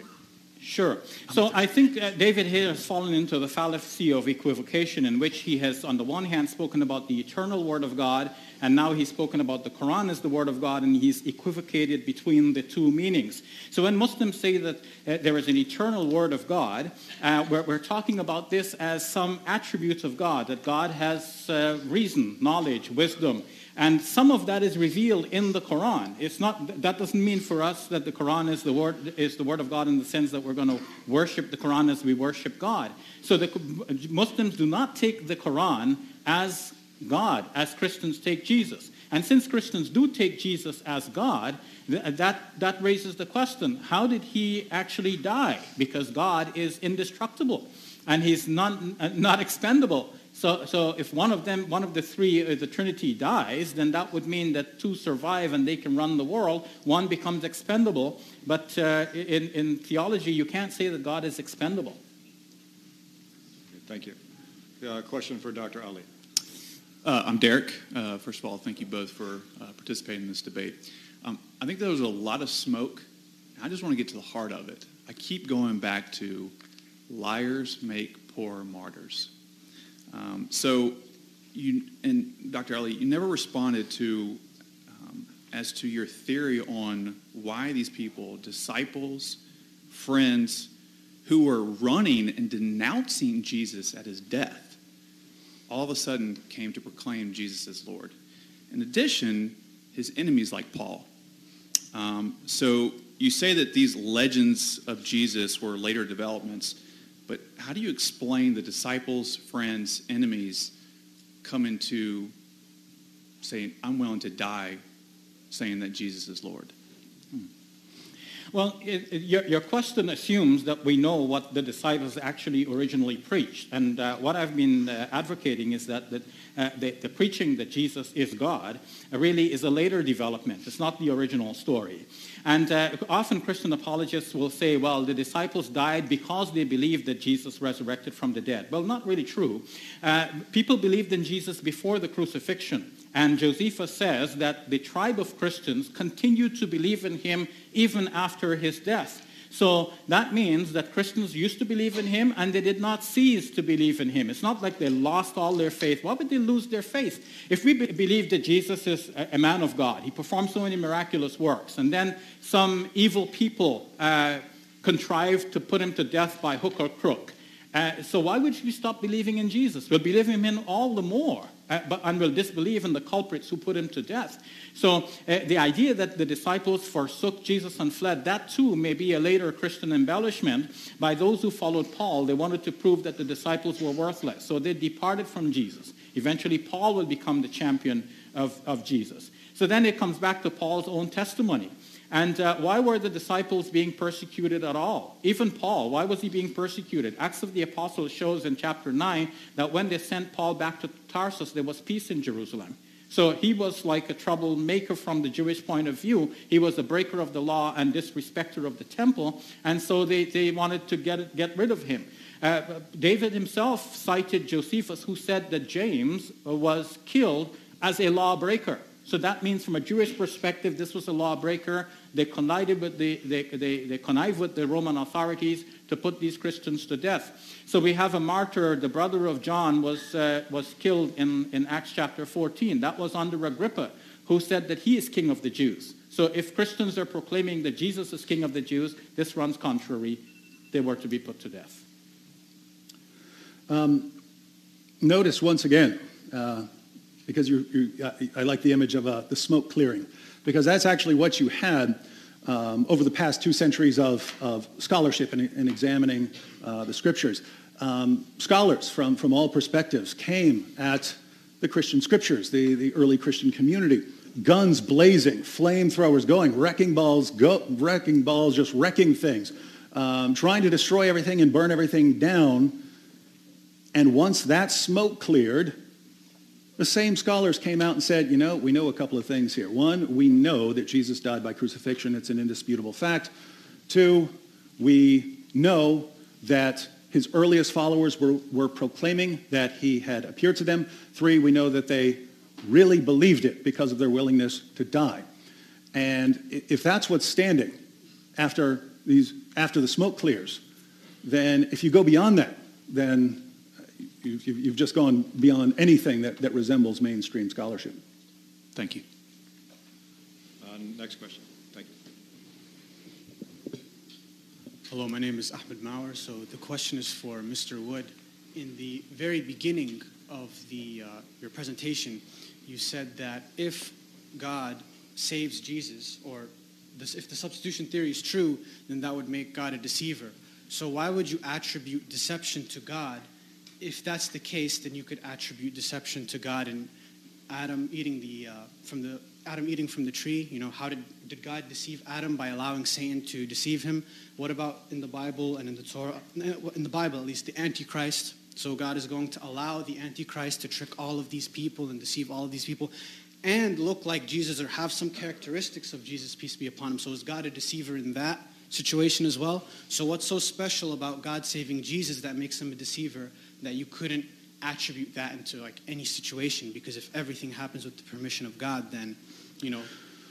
Well, the, the talk of substitution theory portraying God as a deceiver isn't about God saving Jesus, right? I believe God saved Jesus, right? I believe that. So that, that's not what it's about. It's if you ask yourself, right? Christians, how many of you believe that Jesus died on the cross? A lot of people in this room believe that Jesus died on the cross. According to substitution theory, not necessarily according to Shabir's view or other interpretations of Surah 4, verse 157. According to substitution theory, where Allah took someone else, like Judas, that's a common, that's a common Muslim belief today, um, that God took someone like Judas, disguised Judas, made him look like Jesus, and then Judas is crucified, but God miraculously makes everyone think that it's Jesus. If that's true, if substitution is substitution theory is true, then it's not Satan coming along and tricking people. It's God tricking people, right? It's not God allowing someone else, God allowing some deceiver to trick people. It's God actively doing something miraculous to trick and deceive people about Jesus dying by crucifixion. And so on that view, if we ask ourselves why we today believe that Jesus died on the cross, it's because Allah disguised someone and made him look like it. So this is a public event, right? Some other person, someone like Judas, is being crucified. Everyone sees it, and people conclude that Jesus died. Why do they conclude that Jesus died? Because it's right there. If, we, if you can't trust your senses of what's right in front of your face, then what can you trust?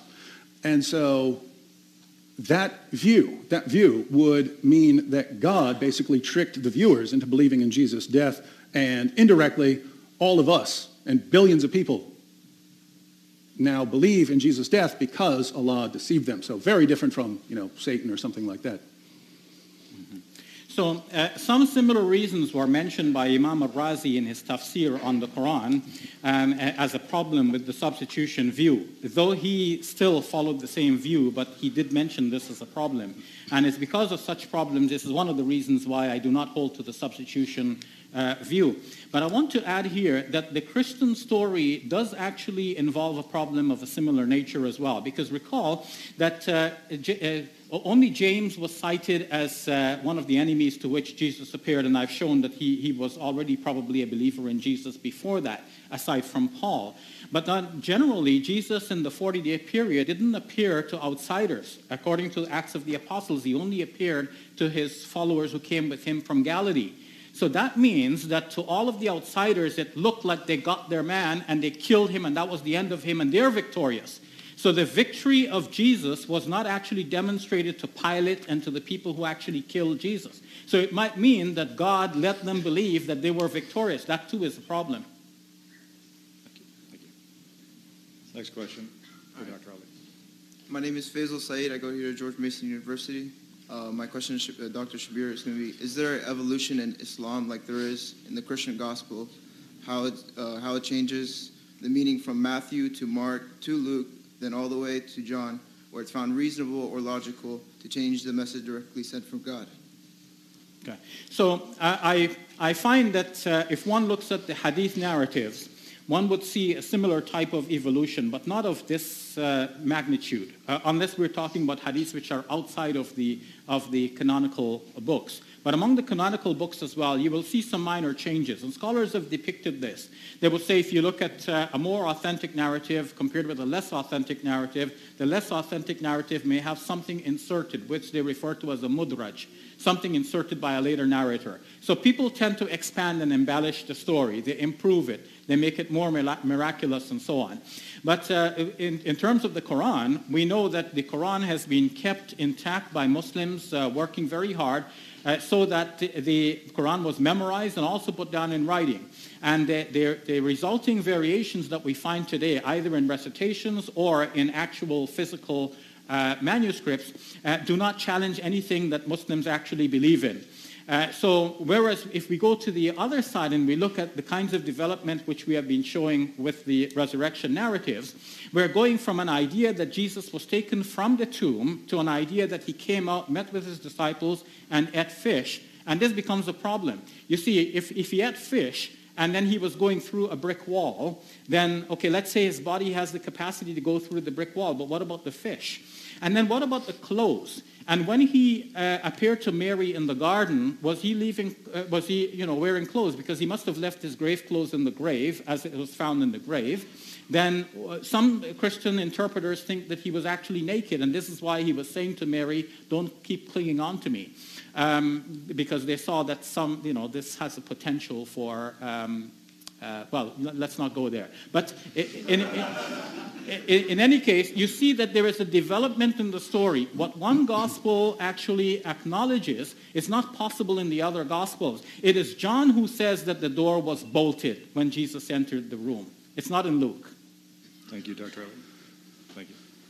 Well, I would say we, we, we do have uh, evolution in the, uh, um, the text of Islam. Um, whether you're talking about um, you know chapters coming up missing, uh, Abu Musa in, in uh, Sahih Muslim talks about two chapters of the Quran coming up missing. Aisha says that more than 100 verses came uh, came up missing from uh, Surah 33. Um, Aisha says that uh, she had two verses of the Quran and she had the only copy, and a, a sheep came and, and ate them. This is after the death of Muhammad. So you have that sort of thing. But, you know, I could, I could look at that and say, well, I still agree that, you know, Islam has preserved its message. But even in the, you know, the text, we, you know, at first, it's Muhammad's portraying himself as it's me and Jews and Christians united against the pagans. And then later the Jews reject him and, okay, it's me and Christians versus the Jews and pagans. And then later the Christians reject him and then it's, it's Muslims versus everyone. Well, this is all Allah's eternal word here. Right? So why is it changing according to the circumstances that Muhammad finds himself in? And that's very strange for, for you know, something that's eternal. Thank you. Mm-hmm. My name is Ahmad, and this is a question for Dr. Wood. It's a little bit different about what we've been talking about today, but it's about the nature of Jesus. In 1 John 3:20 it says, "If our hearts condemn us, we know that God is greater than our hearts and he knows everything." In Mark 13:32 it says, but about that day or hour, no one knows, not even the angels in heaven, nor the Son, but only the Father. So if Jesus is God, how do you not know about the hour or the day? Thank you. Um, yeah, and that, that's, I would say that's probably the, uh, the best verse to bring up if you were um, challenging the deity of Christ. Um, but this is similar to the earlier question in how, as how can God die, right? Um, if you're just saying God, as he is in himself eternally. Well, that would make no sense for God to die. Uh, if you're talking about God as he eternally exists, not knowing something, um, that, that, would, that would not make sense. If you're talking about the incarnate, the incarnate, the divine Son becoming incarnate, um, well, then you have two natures, and this, this is tricky, and uh, I'm not claiming to be an expert on this, but um, if you take the doctrine of the incarnation seriously, if you read in Philippians chapter 2 that Jesus, being in very nature God or being in the form of God, uh, did not consider that equality, that equality with the Father, something to be held onto, but um, made himself nothing, taking on human likeness. Um, if you take that seriously, then you have to ask okay, when you have the incarnate Jesus as a, as a baby, um, what level of understanding of everything does he have? Does he learn as he goes along? And again, this, would, this wouldn't make sense if you're just talking about God as he exists in himself, but we can have these, these kinds of discussions um, if we're talking about uh, Jesus actually becoming a man. And so you have different interpretations uh, of the text, but uh, I don't see that it's, that it's inconsistent with maintaining the deity of Christ if we if we acknowledge that uh, Jesus did become a man and that if, if, if God is, in some sense, laying aside his glory to wrap himself in human flesh, that uh, maybe he could say, in those circumstances, as the incarnate Son, he didn't know something. Yeah, this question is obviously not uh, directly related to our topic, and uh, I would have respected David's choice if he chose not to address this question. But since he's addressed it, I would say that this actually is a major problem for the belief that Jesus is God. Because, yeah, if he doesn't know when the hour will occur, then there is at least one fact that he doesn't know, and uh, God cannot know uh, one, cannot be ignorant of one fact. And uh, the, the, idea of kenosis, that he somehow emptied his, um, himself of divinity, this itself is problematic. But the passage that uh, David cites doesn't actually prove that Jesus uh, was God in the first place. The Philippians passage has to be understood within Philippians as a whole and the Pauline corpus as a whole. And it's clear in the Pauline corpus that Paul distinguishes between God and Christ, between God and Jesus between the Father and the Son. Only the Father for, Jesus, for Paul is God. And he says there's only one God, the Father, and one Lord, Jesus Christ. There's a distinction. They're not both God. Very good. Thank you. Hello, my name is uh, Rob McEwen. Um, uh, Dr. Ally, I would like to uh, ask you a, a, question regarding we, know from history that according to Roman law and Roman military custom, that when the Romans, a Roman soldier was responsible for executing someone, if he failed in his duty to execute that person, uh, it was his life uh, in, uh, would be, he would be killed in, in place of the person that he, he let get, get off. Uh, it seems to me this is a, a serious problem for uh, any view that Jesus did not die on the cross. So I'd like your response to that. Yeah, so uh, this is not the entire story. What you have said is true, that uh, the, the, Romans would have been responsible, and this is even demonstrated in the Acts of the Apostles when the Roman uh, soldier thought that uh, Peter had escaped prison and he was re- ready to take his own life. Uh, but um, the other side of it is that uh, the Gospel of Matthew relates that when the soldiers who were on there guarding the tomb, uh, went and reported back to the Jews that this happened. The angel came down, rolled away the stone, and you know, Jesus was not there. So um, uh, now what are they to do? The Jews, uh, uh according to this narrative, told them, don't worry, uh, if, if this comes to the ear of the governor, we'll pacify him. So that means that the governor could be pacified, according to this story. And uh, in the meantime, we know from Matthew's gospel that Pilate was doing everything, not only Matthew's gospel, but the gospels on the whole. He was doing everything he could to free Jesus. But the Jewish uh, scholars at the time were bending his arm and saying, if you don't do something about it, we'll report you to Caesar. In the meantime, even Pilate's wife was seeing dreams about uh, Jesus and saying, don't do, let any harm come to this man. So now, if we want to know what happened to Jesus on that Friday night when the tomb was not guarded, uh, then uh, we need to have an alibi for Pilate's wife, for Pilate, for Pilate's soldiers, especially the centurion who had declared truly this man is innocent when he saw him the way he expired on the cross. And we would have to have uh, uh, alibis not only for the disciples of Jesus. Often this, uh, the apologist says, well, the disciples were not have lied. But the disciples were not the only people around. Somebody else who was not one of the 12. And there were a, a, a pool of 70 disciples. And apart from that, many sympathizers of Jesus. What about the man in John's gospel who said that Jesus healed me? I don't care what you said, but I won't stop believing in him. Do what you want to me. So there were people who firmly believed in Jesus. Anybody could have moved the body. So uh, the disciples didn't go inquiring about who has moved the body. They just went home to ponder. Instead of going out to investigate, they went home to think. And then they saw. Now, um, notice, notice what just happened, right? Shabir says, we, we, we know that Pilate wanted to help Jesus. Well, well, how do we know that? Because it's in the Gospels? Um, he says, we, we, we know that, that, that Pilate's wife had a dream, and so she didn't want to improve. Really? Where do we know that from? The Gospels? But I thought all of these Gospels were in doubt and that they had been embellished. Wouldn't those parts of the story uh, have been embellishments? So why do we trust those details? And now it looks like we're starting to get down to the root of the methodology, which is if something fits the case that you want to make, then that's good, even if it's in Mark, Matthew, Luke, John, wherever. If it fits, then it's a good detail. If, if it doesn't, well, that's been corrupted. And that, I assure you, is not a good methodology. Thank you. Well, we do have a quick um, couple of announcements to interject since we have so many questioners. We'll, we'll keep going until whoever is in charge here says that we have to stop asking questions. But if you don't get to ask your question, uh, Dr. Wood will be at Reston Bible Church tomorrow at 9 a.m in solid ground. Um, it's in room 250A. It's also online at uh. If you want to uh, send in your questions to him remotely as well, you can do that on uh, Solid Ground's Facebook page or Twitter. Dr. Ally is invited as well. I apologize. Unfortunately, sure. I'll be flying out early. Yeah. sorry to hear it, but uh, as always, welcome uh, as well. And then there will be an event tomorrow night with Dr. Wood at 7 p.m.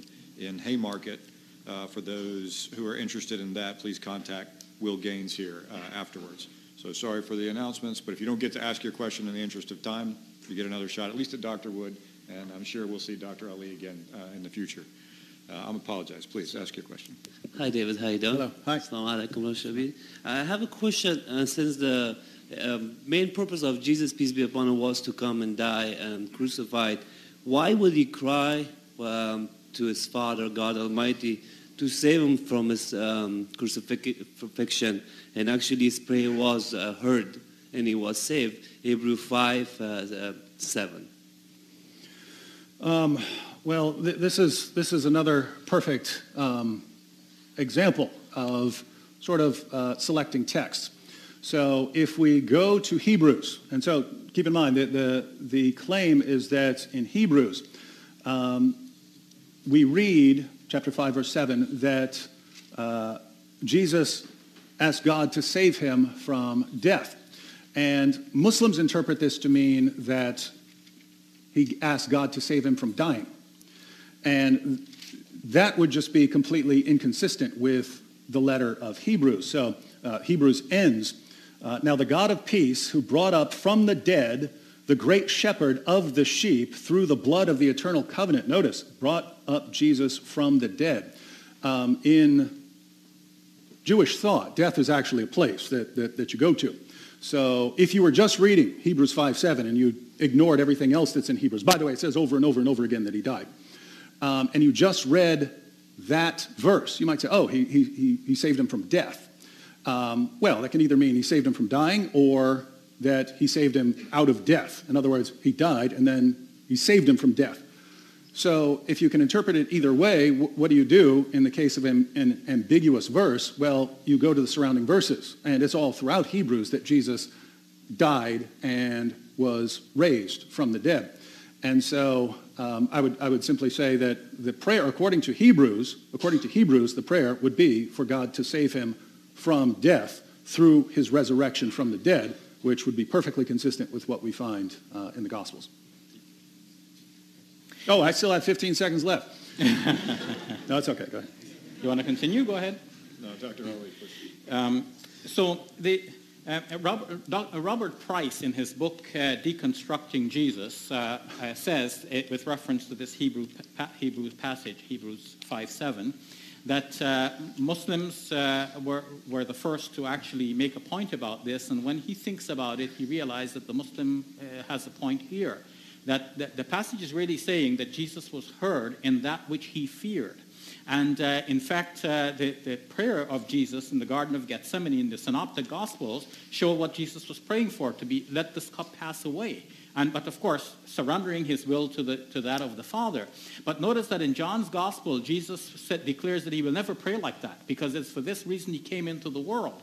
He came to die, and he's going to lay down his life of his own accord. This is the Johannine picture of Jesus. It's not the synoptic picture. Synoptic picture, he wants to be saved from the cross. Johannine picture, he's not going to pray like that. Uh, so Hebrews is confirming that Jesus actually was heard in the prayer, and God did what Jesus was asking for, which was to be saved from dying in the first place. Thank you. Thank you, Thank you Dr. Wood. Thank you, Shabir Salam, in the name of Jesus Christ. Um, Jesus told us in John's Gospel, greater love has no one than this, that someone lay his life down for his friends. John also agreed with this in his first letter, in the fifth chapter, and this is a testimony that God gave us eternal life, and this life is in his Son. We believe as Christians that God has given us a promise, an assurance, a confidence that we'll be in his presence because of the resurrection. If Allah loves you, what promise has he given to you for your assurance?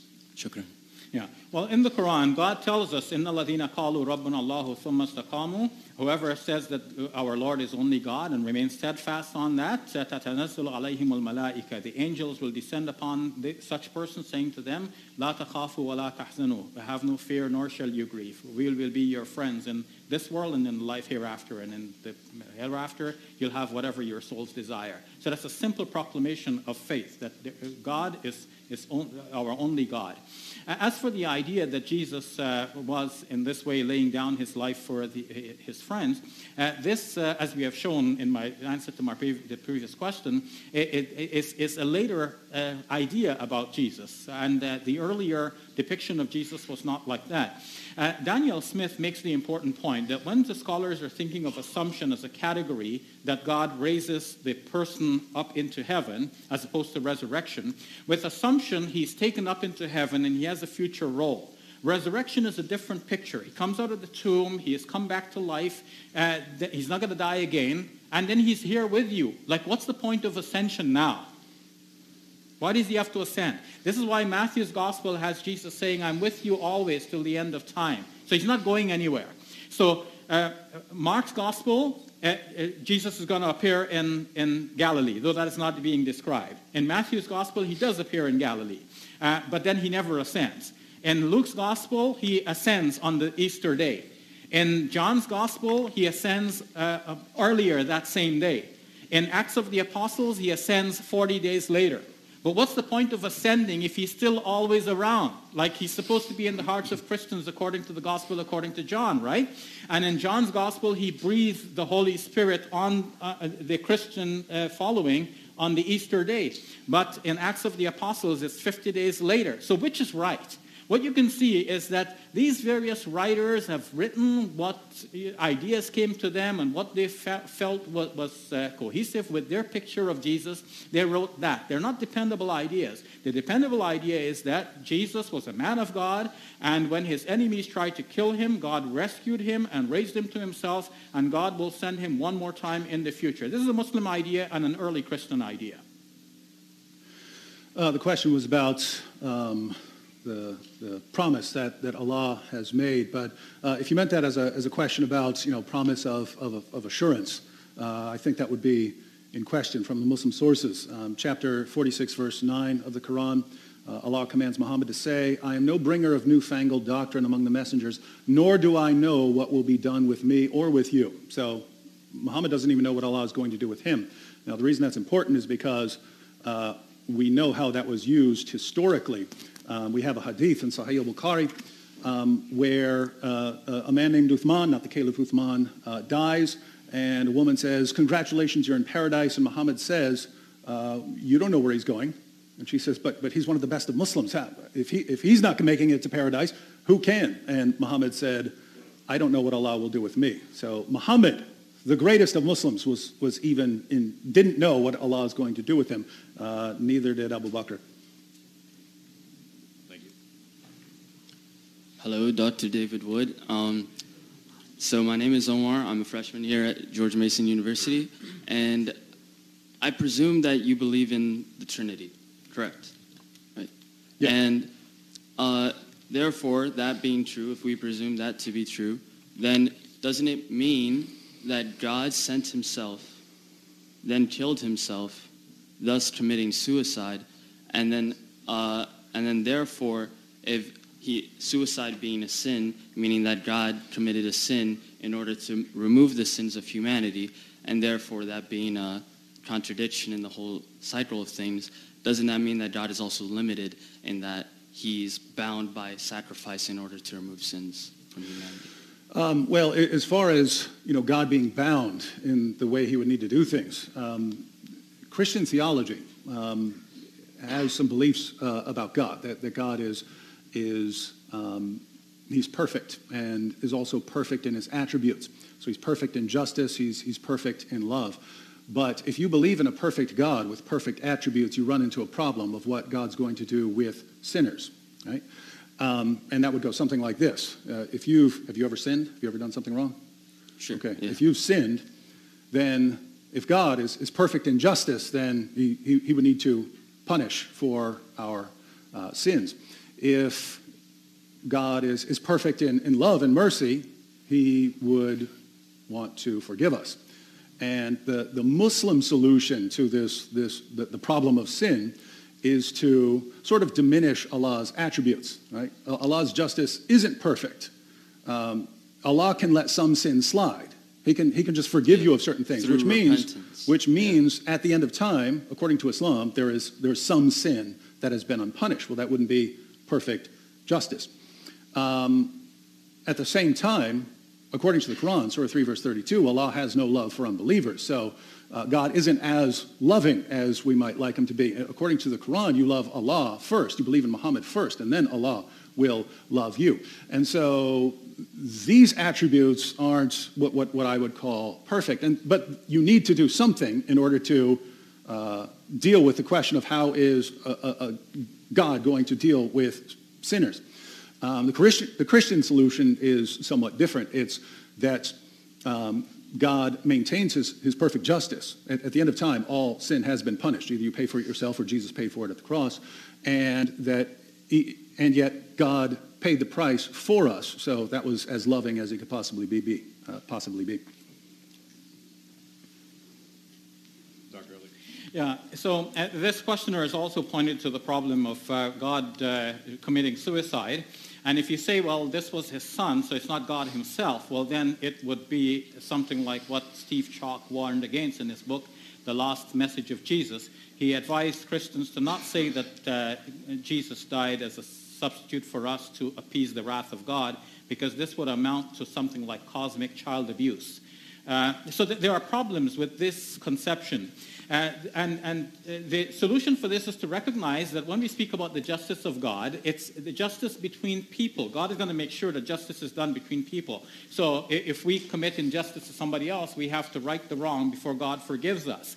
Uh, but that's different from our wrong done to God. God does not demand perfection from us. He is perfect, but He knows that we are imperfect, and He is al- allowing us to sin against Him, and, and He is willing to forgive, especially if we are repentant. And even if we are not repentant, He might forgive of His own accord. Nothing is wrong here, and God doesn't have to die, and He doesn't have to kill His son. Thank you. Um, two quick announcements. Looks like my utopian paradise of never-ending questions is not actually going to work here. So uh, it looks like we have a time for about four more questions per side. Would ask that the questions do stick to the topic uh, that was under debate tonight. If you want to ask other questions, come tomorrow or put it in online. Uh, for those that are still in line that are that are past that kind of cutoff point, I would encourage the folks in line to look to consolidate your questions, decide what the best questions are to ask the folks up front, and uh, and come together with your all-star questions. Thank you. Hello. Okay. My name is Devontae. I'm a student at Liberty University. Uh, my question is for you, obviously. Um, being that Allah is all wise and wanting people to submit only to Him, why would He point people to corrupt and heretical literature, namely the Christian gospel text, where therein, in the Christian's text, is found early creedal statements of Jesus' deity, crucifixion, and resurrection? Okay. So uh, it's an interesting question, and it uh, harkens back to some, a point that David made, like what is our uh, methodology, and why is the Quran directing the people to the Gospels? Uh, does the Quran mean you have to follow modern scholarship? Well, not the people at the time, obviously, because they didn't have modern scholarship. But the Quran is asking Christians at that time to use their scriptures, and at first, at, at least be faithful to their own scriptures. So if, if there's something in their scriptures that indicates that Isa salam or Jesus is not God, and they're believing that Jesus is God, now this is a major problem. So the Quran is directing them back to study their own scriptures in which they will see that Jesus is not God. He didn't know when the last hour will occur. He says uh, in, in the scripture, the Father is greater than I, which means that he's not the greatest possible being. Uh, he, he dies, uh, which means that he cannot be God because God is uh, immortal. He cannot die.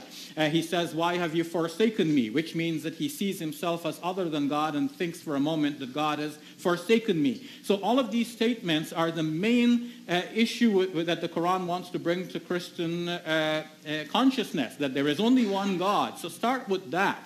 And if Christians would have come to that, they would have had a better appreciation of the Quran. Uh, and if they wouldn't come to that, then what's the sense of preaching anything else to them? If they're not going to listen to their own scripture, what else are they going to listen to? So that's the Quran's main point. Now, of course, scholarship has developed, and now we're able to use the modern scholarship, but that doesn't mean that I'm saying that the Quran was saying to Christians at the time that they had to use their the modern scholarship. They had to just simply look at their own uh, scripture at the time. Now, at the same time, uh, God is tolerant, and God is willing to tolerate people as they are, perhaps because that's the best that he can expect of people at the time. So he lets them be. And Paul makes mention of this in his letter to the Romans, that you know, people were doing all kinds of wicked things, and God let them be, but now the message is here for you. So in a similar way, the Quran is giving allowance for people uh, based on their intelligence, their, their, their knowledge, uh, and awareness, and so on, to be as they are, and uh, calling them to a higher calling. Thank you. Uh, notice Shabir just said that, you know, God sees what you know people are doing and so on. He, he, he just lets them be. Well, that's not what the Quran says. The Quran said that Allah aided the true followers of Jesus until they became uppermost. So Allah is actively doing something there to make them uppermost. And when you read that, you would think the, the Christians who became uppermost, again, according to Yusuf Ali, refers to Christians taking over the Roman Empire, those are the ones that Allah aided. Um, if you read Surah 5, verse 47, without inserting other ideas into it, you would never walk away saying, this is telling me to you know, go to the Bible and then pick things out of it and so on like that. Uh, when Allah says that we have no ground to stand upon if we do not stand upon the Torah, the gospel, and all the revelation that has come to us, if he really means apply some seriously skeptical methods to the Torah and the gospel until you walk away with something looking like Islam, then that's, that's just a horribly unclear mode of interpretation. So uh, if that's what Allah means, and Shabir is saying that's what Allah is trying to get us to do, if that's what he's trying to get us to do, I can think of much better ways to get that message across, namely by just saying what you mean. Thank you. Thanks very much. Good evening. My name is Barak. Um, on any given debate, the burden of proof is upon the one making a claim of objectivity, and I don't think it's on the defense of negation. I think you failed to do that on an objective academic level today. You originally claimed that there are non-Christian atheist historians that argue your point of pr- uh, proof, and it would have been an objective argument if you decided to use that, but instead you decided to center your arguments on dogmatic Christian textures. Can you frame your uh, question, please? I have like 30 seconds to get to it. Uh, Um, then Dr. Ali gave you probable cause to disregard the objective validity and showed you the not looking for infallibility of the critique here. You need to ask a question. The question is as follows. Given the fact that he gave us probable reason to doubt the infallible testimony of the Gospels, why should anyone take biblical claims as infallible Word of God when there's clear evolution of narrations and ideology and theology? Um, well, as far as the burden of proof, the, the topic is did Jesus rise from the dead, the Christian and Muslim perspectives. So both perspectives are on the table as which is the more reasonable perspective. Um, as far as Shabir um, arguing for, for an evolution in the Gospels, um, that's completely irrelevant to my case. Right?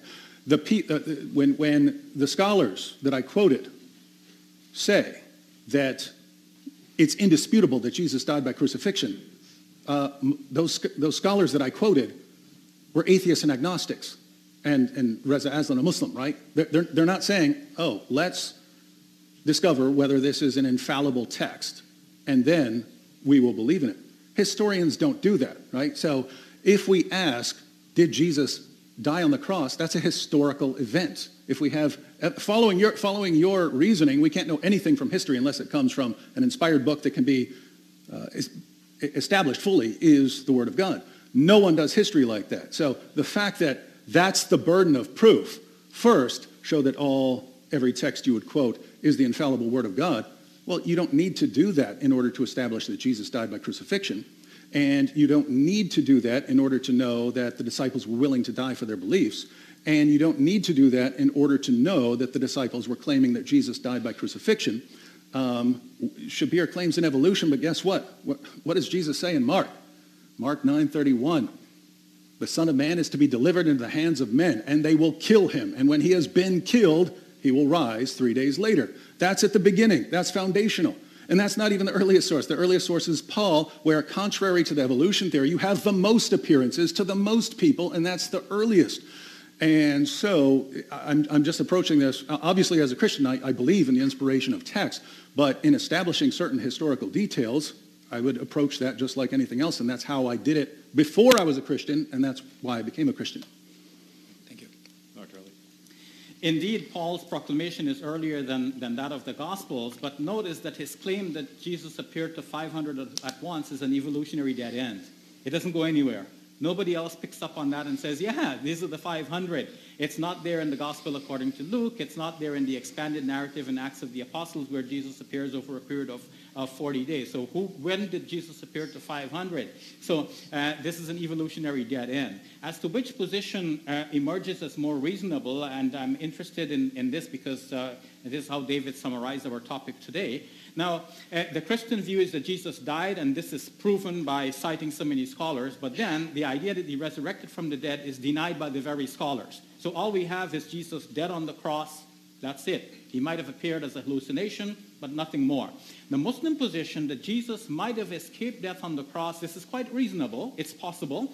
And that God took him from the tomb, this is actually quite reasonable, and it does not upset anything historically that we know.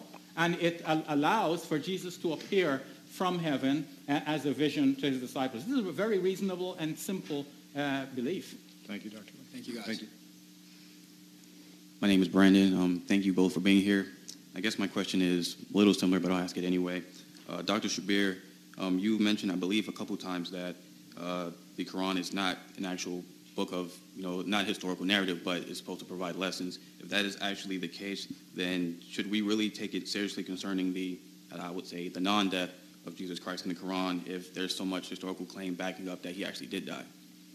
Yeah, well, if, if there were um, actual historical uh, uh, provable statements to show that Jesus actually died on the cross, then I would want to interpret the Quran in the light of that history.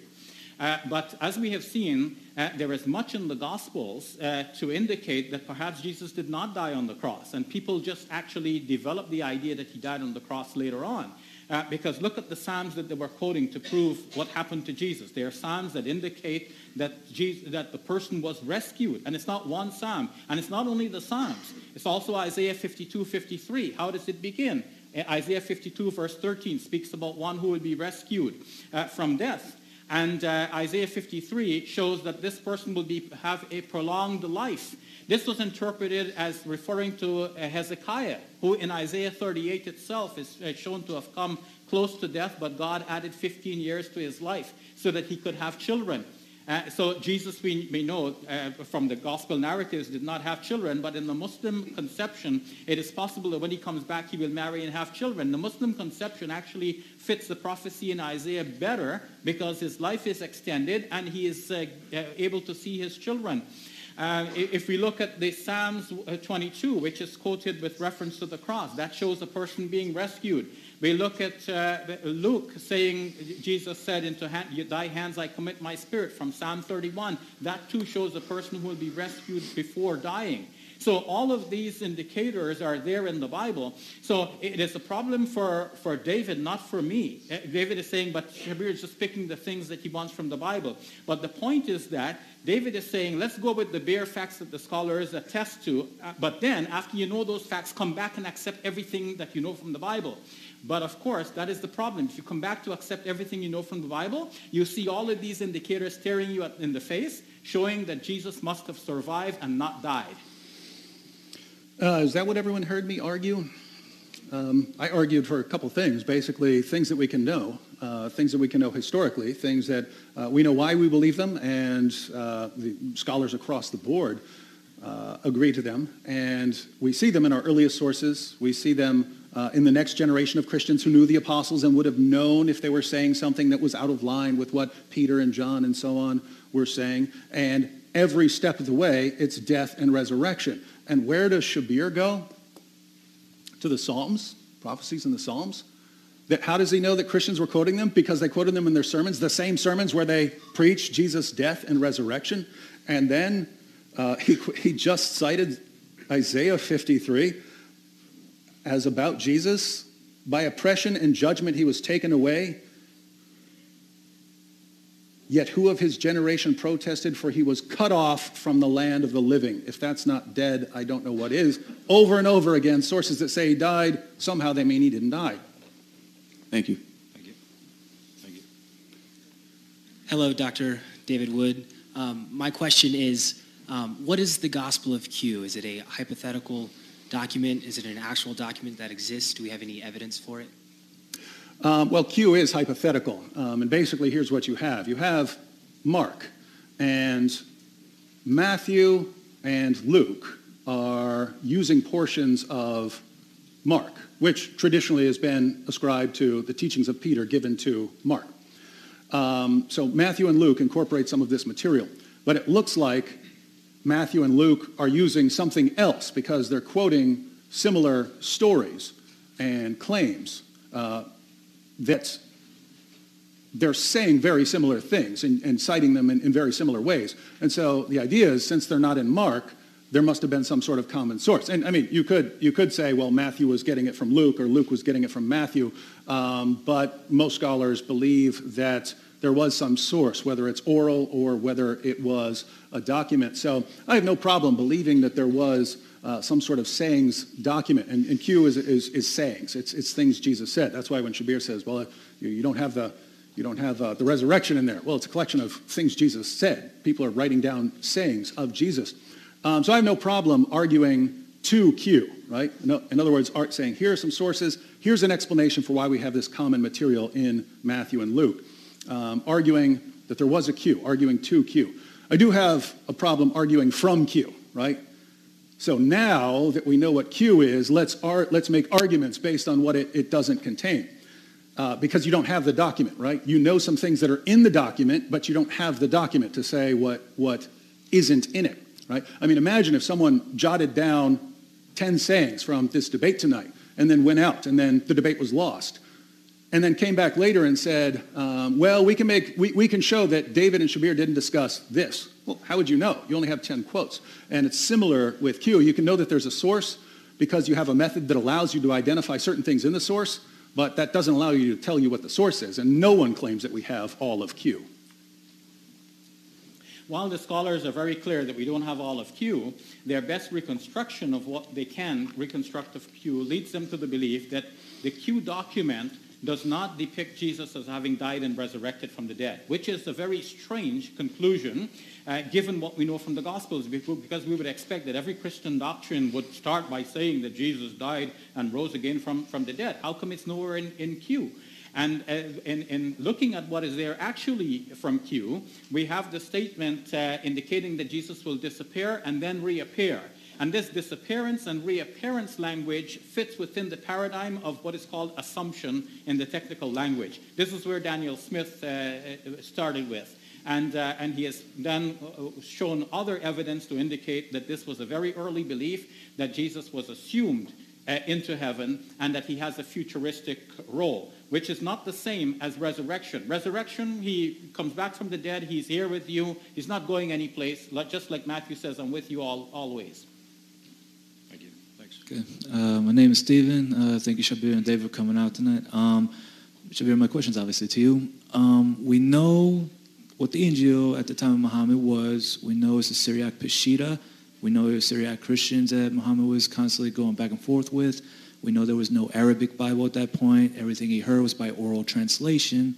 So, and Muhammad's uh, cousin was a monk who wrote the gospel in Hebrew as Allah wished. That's in Sahih al-Bukhari. So, how can Muhammad come to affirm or fulfill something when uh, he obviously contradicts it? Mm. Uh, so, now, the, it, it is interesting that in the Muslim view, Muhammad is an inspired person from that time. God inspired him to proclaim a message, and the message came out in the form of the Quran as we have it now. Uh, and, and, this Quran is uh, actually proclaiming something about Jesus, which modern scholarship is actually recovering to be an earlier form of Christian preaching before Christians started to say and insist on, on the belief that Jesus resurrected from the dead. Uh, moreover, there are indicators in, in the Christian writings now, uh, which uh, go against the grain of the Christian preaching. So David is asking, well, how do you take one thing and ignore the other thing? How do you say that we don't know what Peter actually preached and we take the fact that he was preaching the Psalms? Well, the fact that he was preaching the Psalms goes against the grain of what the writer is trying to prove. And when something goes against the grain of what the writer is trying to prove to you, that is probably authentic. Uh, if it goes with what he's trying to prove to you, perhaps he just included that because he wants it fits with his proof. If it's against what he's proving, probably that's authentic. All of these psalms and so on are there against the grain of what they were trying to prove. And the Isaiah text yeah, that fits within the, the view that I've described as well, because Jesus, by uh, being presumed dead, coming so close and being put in a tomb, in a way he's cut off from the, from the upper world, which is the land of the living, as Jews would have perceived if, uh, of it at that time. They would have thought that he went into Sheol. And uh, but by God raising him up into heaven and keeping him there, we don't know in what state God keeps, keeps him in, in heaven, but in a way he's cut off from the land of the living here as well. As for the prophecies that indicate that another prophet will come, uh, that too uh, goes against the grain of what the writers were trying to prove. They were trying to prove that Jesus is the be all and end all. But we still see that there are indicators in the Bible, in both the Old and New Testaments, that someone else will come after Jesus. And we think that that one is the Prophet Muhammad on whom be peace. Well, the, the one who said someone else would come, um, if you're talking about John, said um, that he was the Holy Spirit. So um, if you're going to the text and, and you're ignoring that, I don't know why you just don't throw out the text. Um, Isaiah 53, verse 8, he was cut off from the land of the living. If that means he's alive the entire time, then I don't know what words mean anymore. Um, if the Quran over and over again, like a beating drum, tells Christians what to believe. Don't believe that Jesus is God. Uh, don't believe that he's the Son of God. Uh, uh, you, you pay for your own sins. The Quran is very clear on where it disagrees with Christians. If it never once clearly denies that Jesus died by crucifixion or rose from the dead, and never once criticizes the gospel, and yet tells Christians to obey the gospel, we can only conclude that the Quran is not disagreeing with us on those points. But Shabir is saying, no, that's exactly what the Quran is disagreeing with us on. Thank you. I regret that this is a great case, but we only have time for one more question either side. I apologize. No I, have I denied anybody?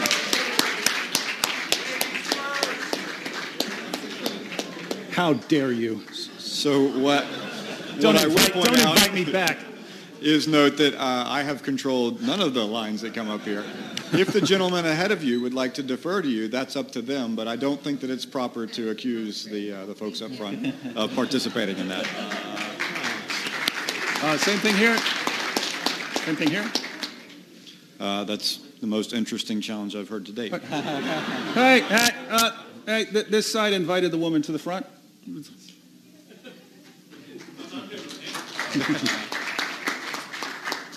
I would like to. This, this one, I would Be a gentleman, dude. Be a gentleman. okay. Oh, okay. Oh, okay. Uh, well, unfortunately, we're actually well past time. So if you would like to submit your question, again, we'll have Dr. Wood answer them tomorrow morning. And I bet you Dr. Ali would be happy to do so via email. I'd be happy to read it too. So feel free to submit that to us afterwards and we'll take care of it. Yes, sir. Um, before I begin, on and any other day, sister, I do apologize. But and, and any other day, you'll be up here. But I just really wanted to ask my question. I do apologize. And um, I just like to thank you guys for attending this. I enjoyed every bit of it. I'd like to thank you both. My question is, how do we understand the claim that Jesus, peace be upon him, was crucified on a cross, tree, or pole in light of Deuteronomy chapter 21, verses 22 and 23, and Galatians chapter 3, verse 13, which states that whoever is hung on a tree or pole or cross is cursed? Well, uh, I'd say you're about that close to understanding the gospel, right? Because we know, uh, we know Jesus is, is righteous according to both the Bible and the Quran. Muhammad in the Hadith said that Satan touches everyone who comes into the world, but he couldn't touch Jesus or his mother. Everyone else, Muhammad, everyone, Satan could touch him, but not Jesus. And so, you're right. How do, how do we reconcile our belief that Jesus was righteous with the Old Testament claim that anyone who's hung on a tree is cursed? And it seems that we would have to say that Jesus was cursed in spite of being righteous. And that's exactly what the, what the gospel says, right? The one who is without sin became sin for us. So, um, yeah, if, if, you, if, you, if, we, if we left those things out and you would wonder, oh, was, was Jesus cursed? Well, Jesus was righteous and yet he was cursed. Um, and notice he was hung on a tree according to Shabir as well. So he's under a curse according to both views on, on the stage tonight. And so if Jesus was under a curse, well, what do we do there? In, in Christianity, he's under a curse for a reason. Right? He's under a curse for a reason because he's becoming a curse for us, right? Uh, so that we can be forgiven. Um, as far as uh, other interpretations, I, I guess he's, a, he's under a curse because he was hung on a tree, but I, I don't know. Uh, Shabir's about to answer, so he can explain what, what he would uh, think about Jesus being hung uh, on a tree. I agree that Jesus was righteous, and uh, I don't agree that he was a curse. Um, and the Deuteronomy passage actually refers to a person who was hung justly for his crimes. So he's under the curse of God, according to Deuteronomy. Paul misunderstood this, and though Jesus was unjustly hung, uh, Paul said uh, Jesus became a curse, but, but he's a curse for us.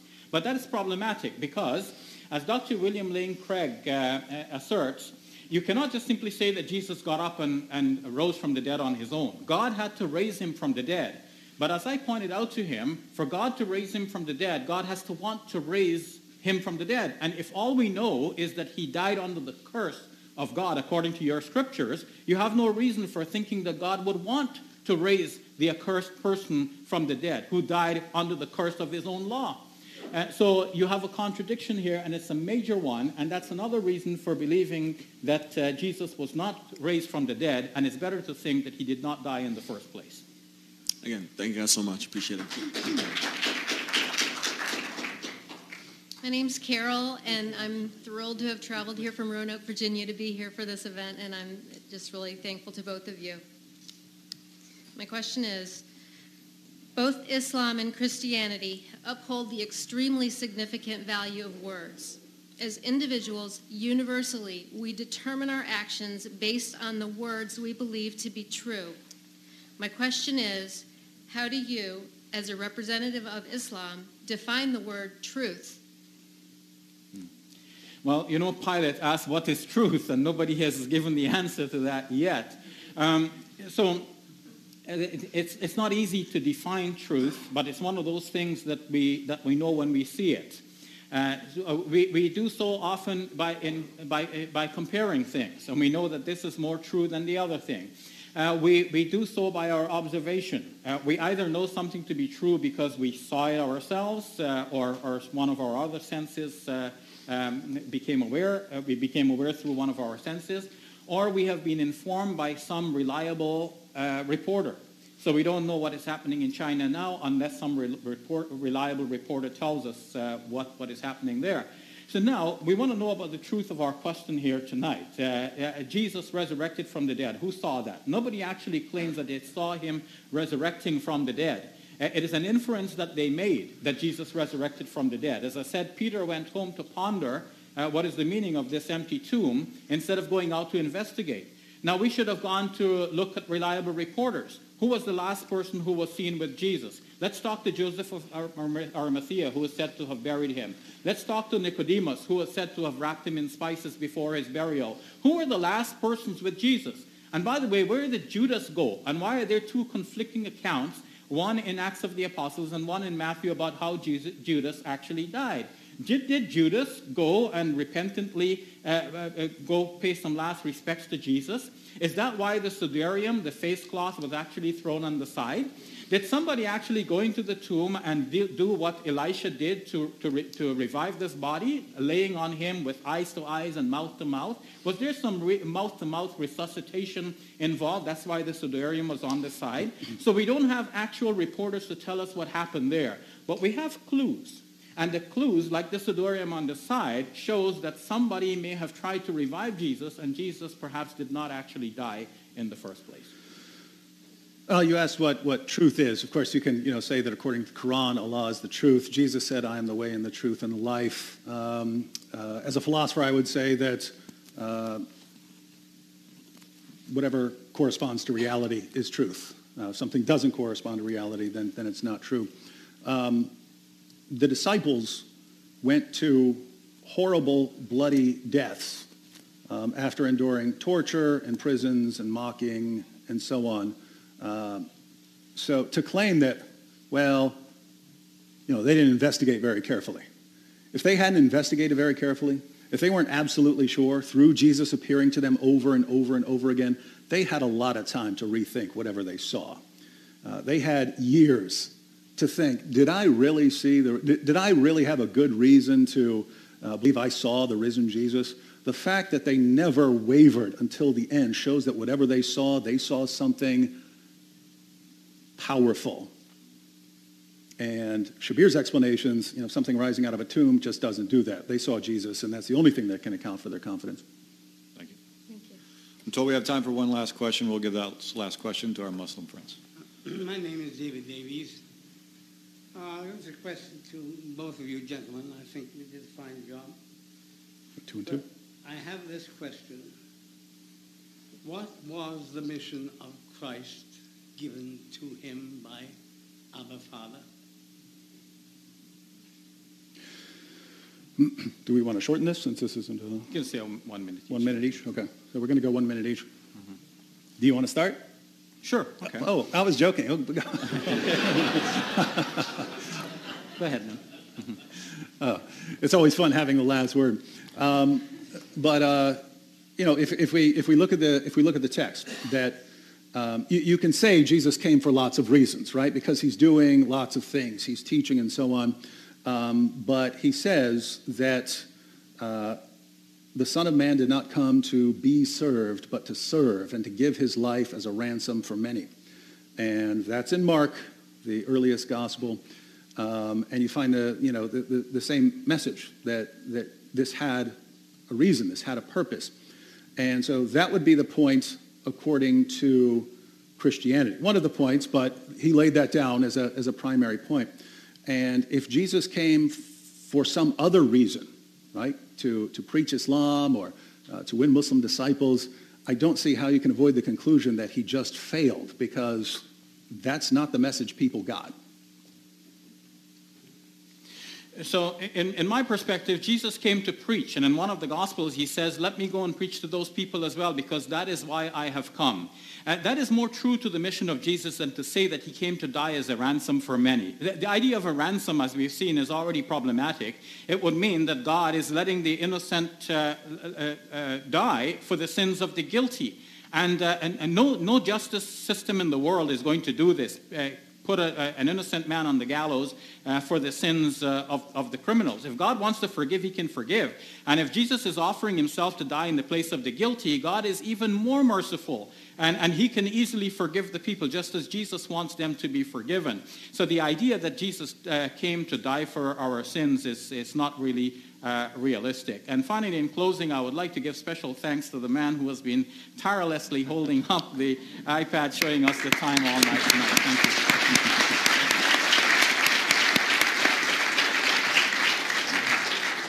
Thank you again to both our debaters. A terrific debate tonight.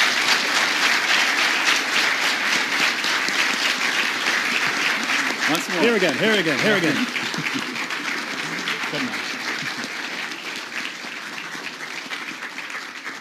Thank you all. Thank you all for coming out. Thank you for your interest in all. You know how to book flights and hotels. All you're missing is a tool to plan the travel experiences you'll have once you arrive. That's why you need Viator. Book guided tours, excursions, and more in one place. There are over 300,000 travel experiences to choose from, so you can find something for everyone. And Viator offers free cancellation and 24 7 customer support for worry free travel. Download the Viator app now and use code Viator10 for 10% off your first booking in the app. Find travel experiences for you. Do more with Viator. When you need mealtime inspiration, it's worth shopping Kroger, where you'll find over 30,000 mouthwatering choices that excite your inner foodie. And no matter what tasty choice you make, you'll enjoy our everyday low prices, plus extra ways to save, like digital coupons worth over $600 each week. You can also save up to $1 off per gallon at the pump with fuel points. More savings and more inspiring flavors make shopping Kroger worth it every time. Kroger, fresh for everyone. Fuel restrictions apply.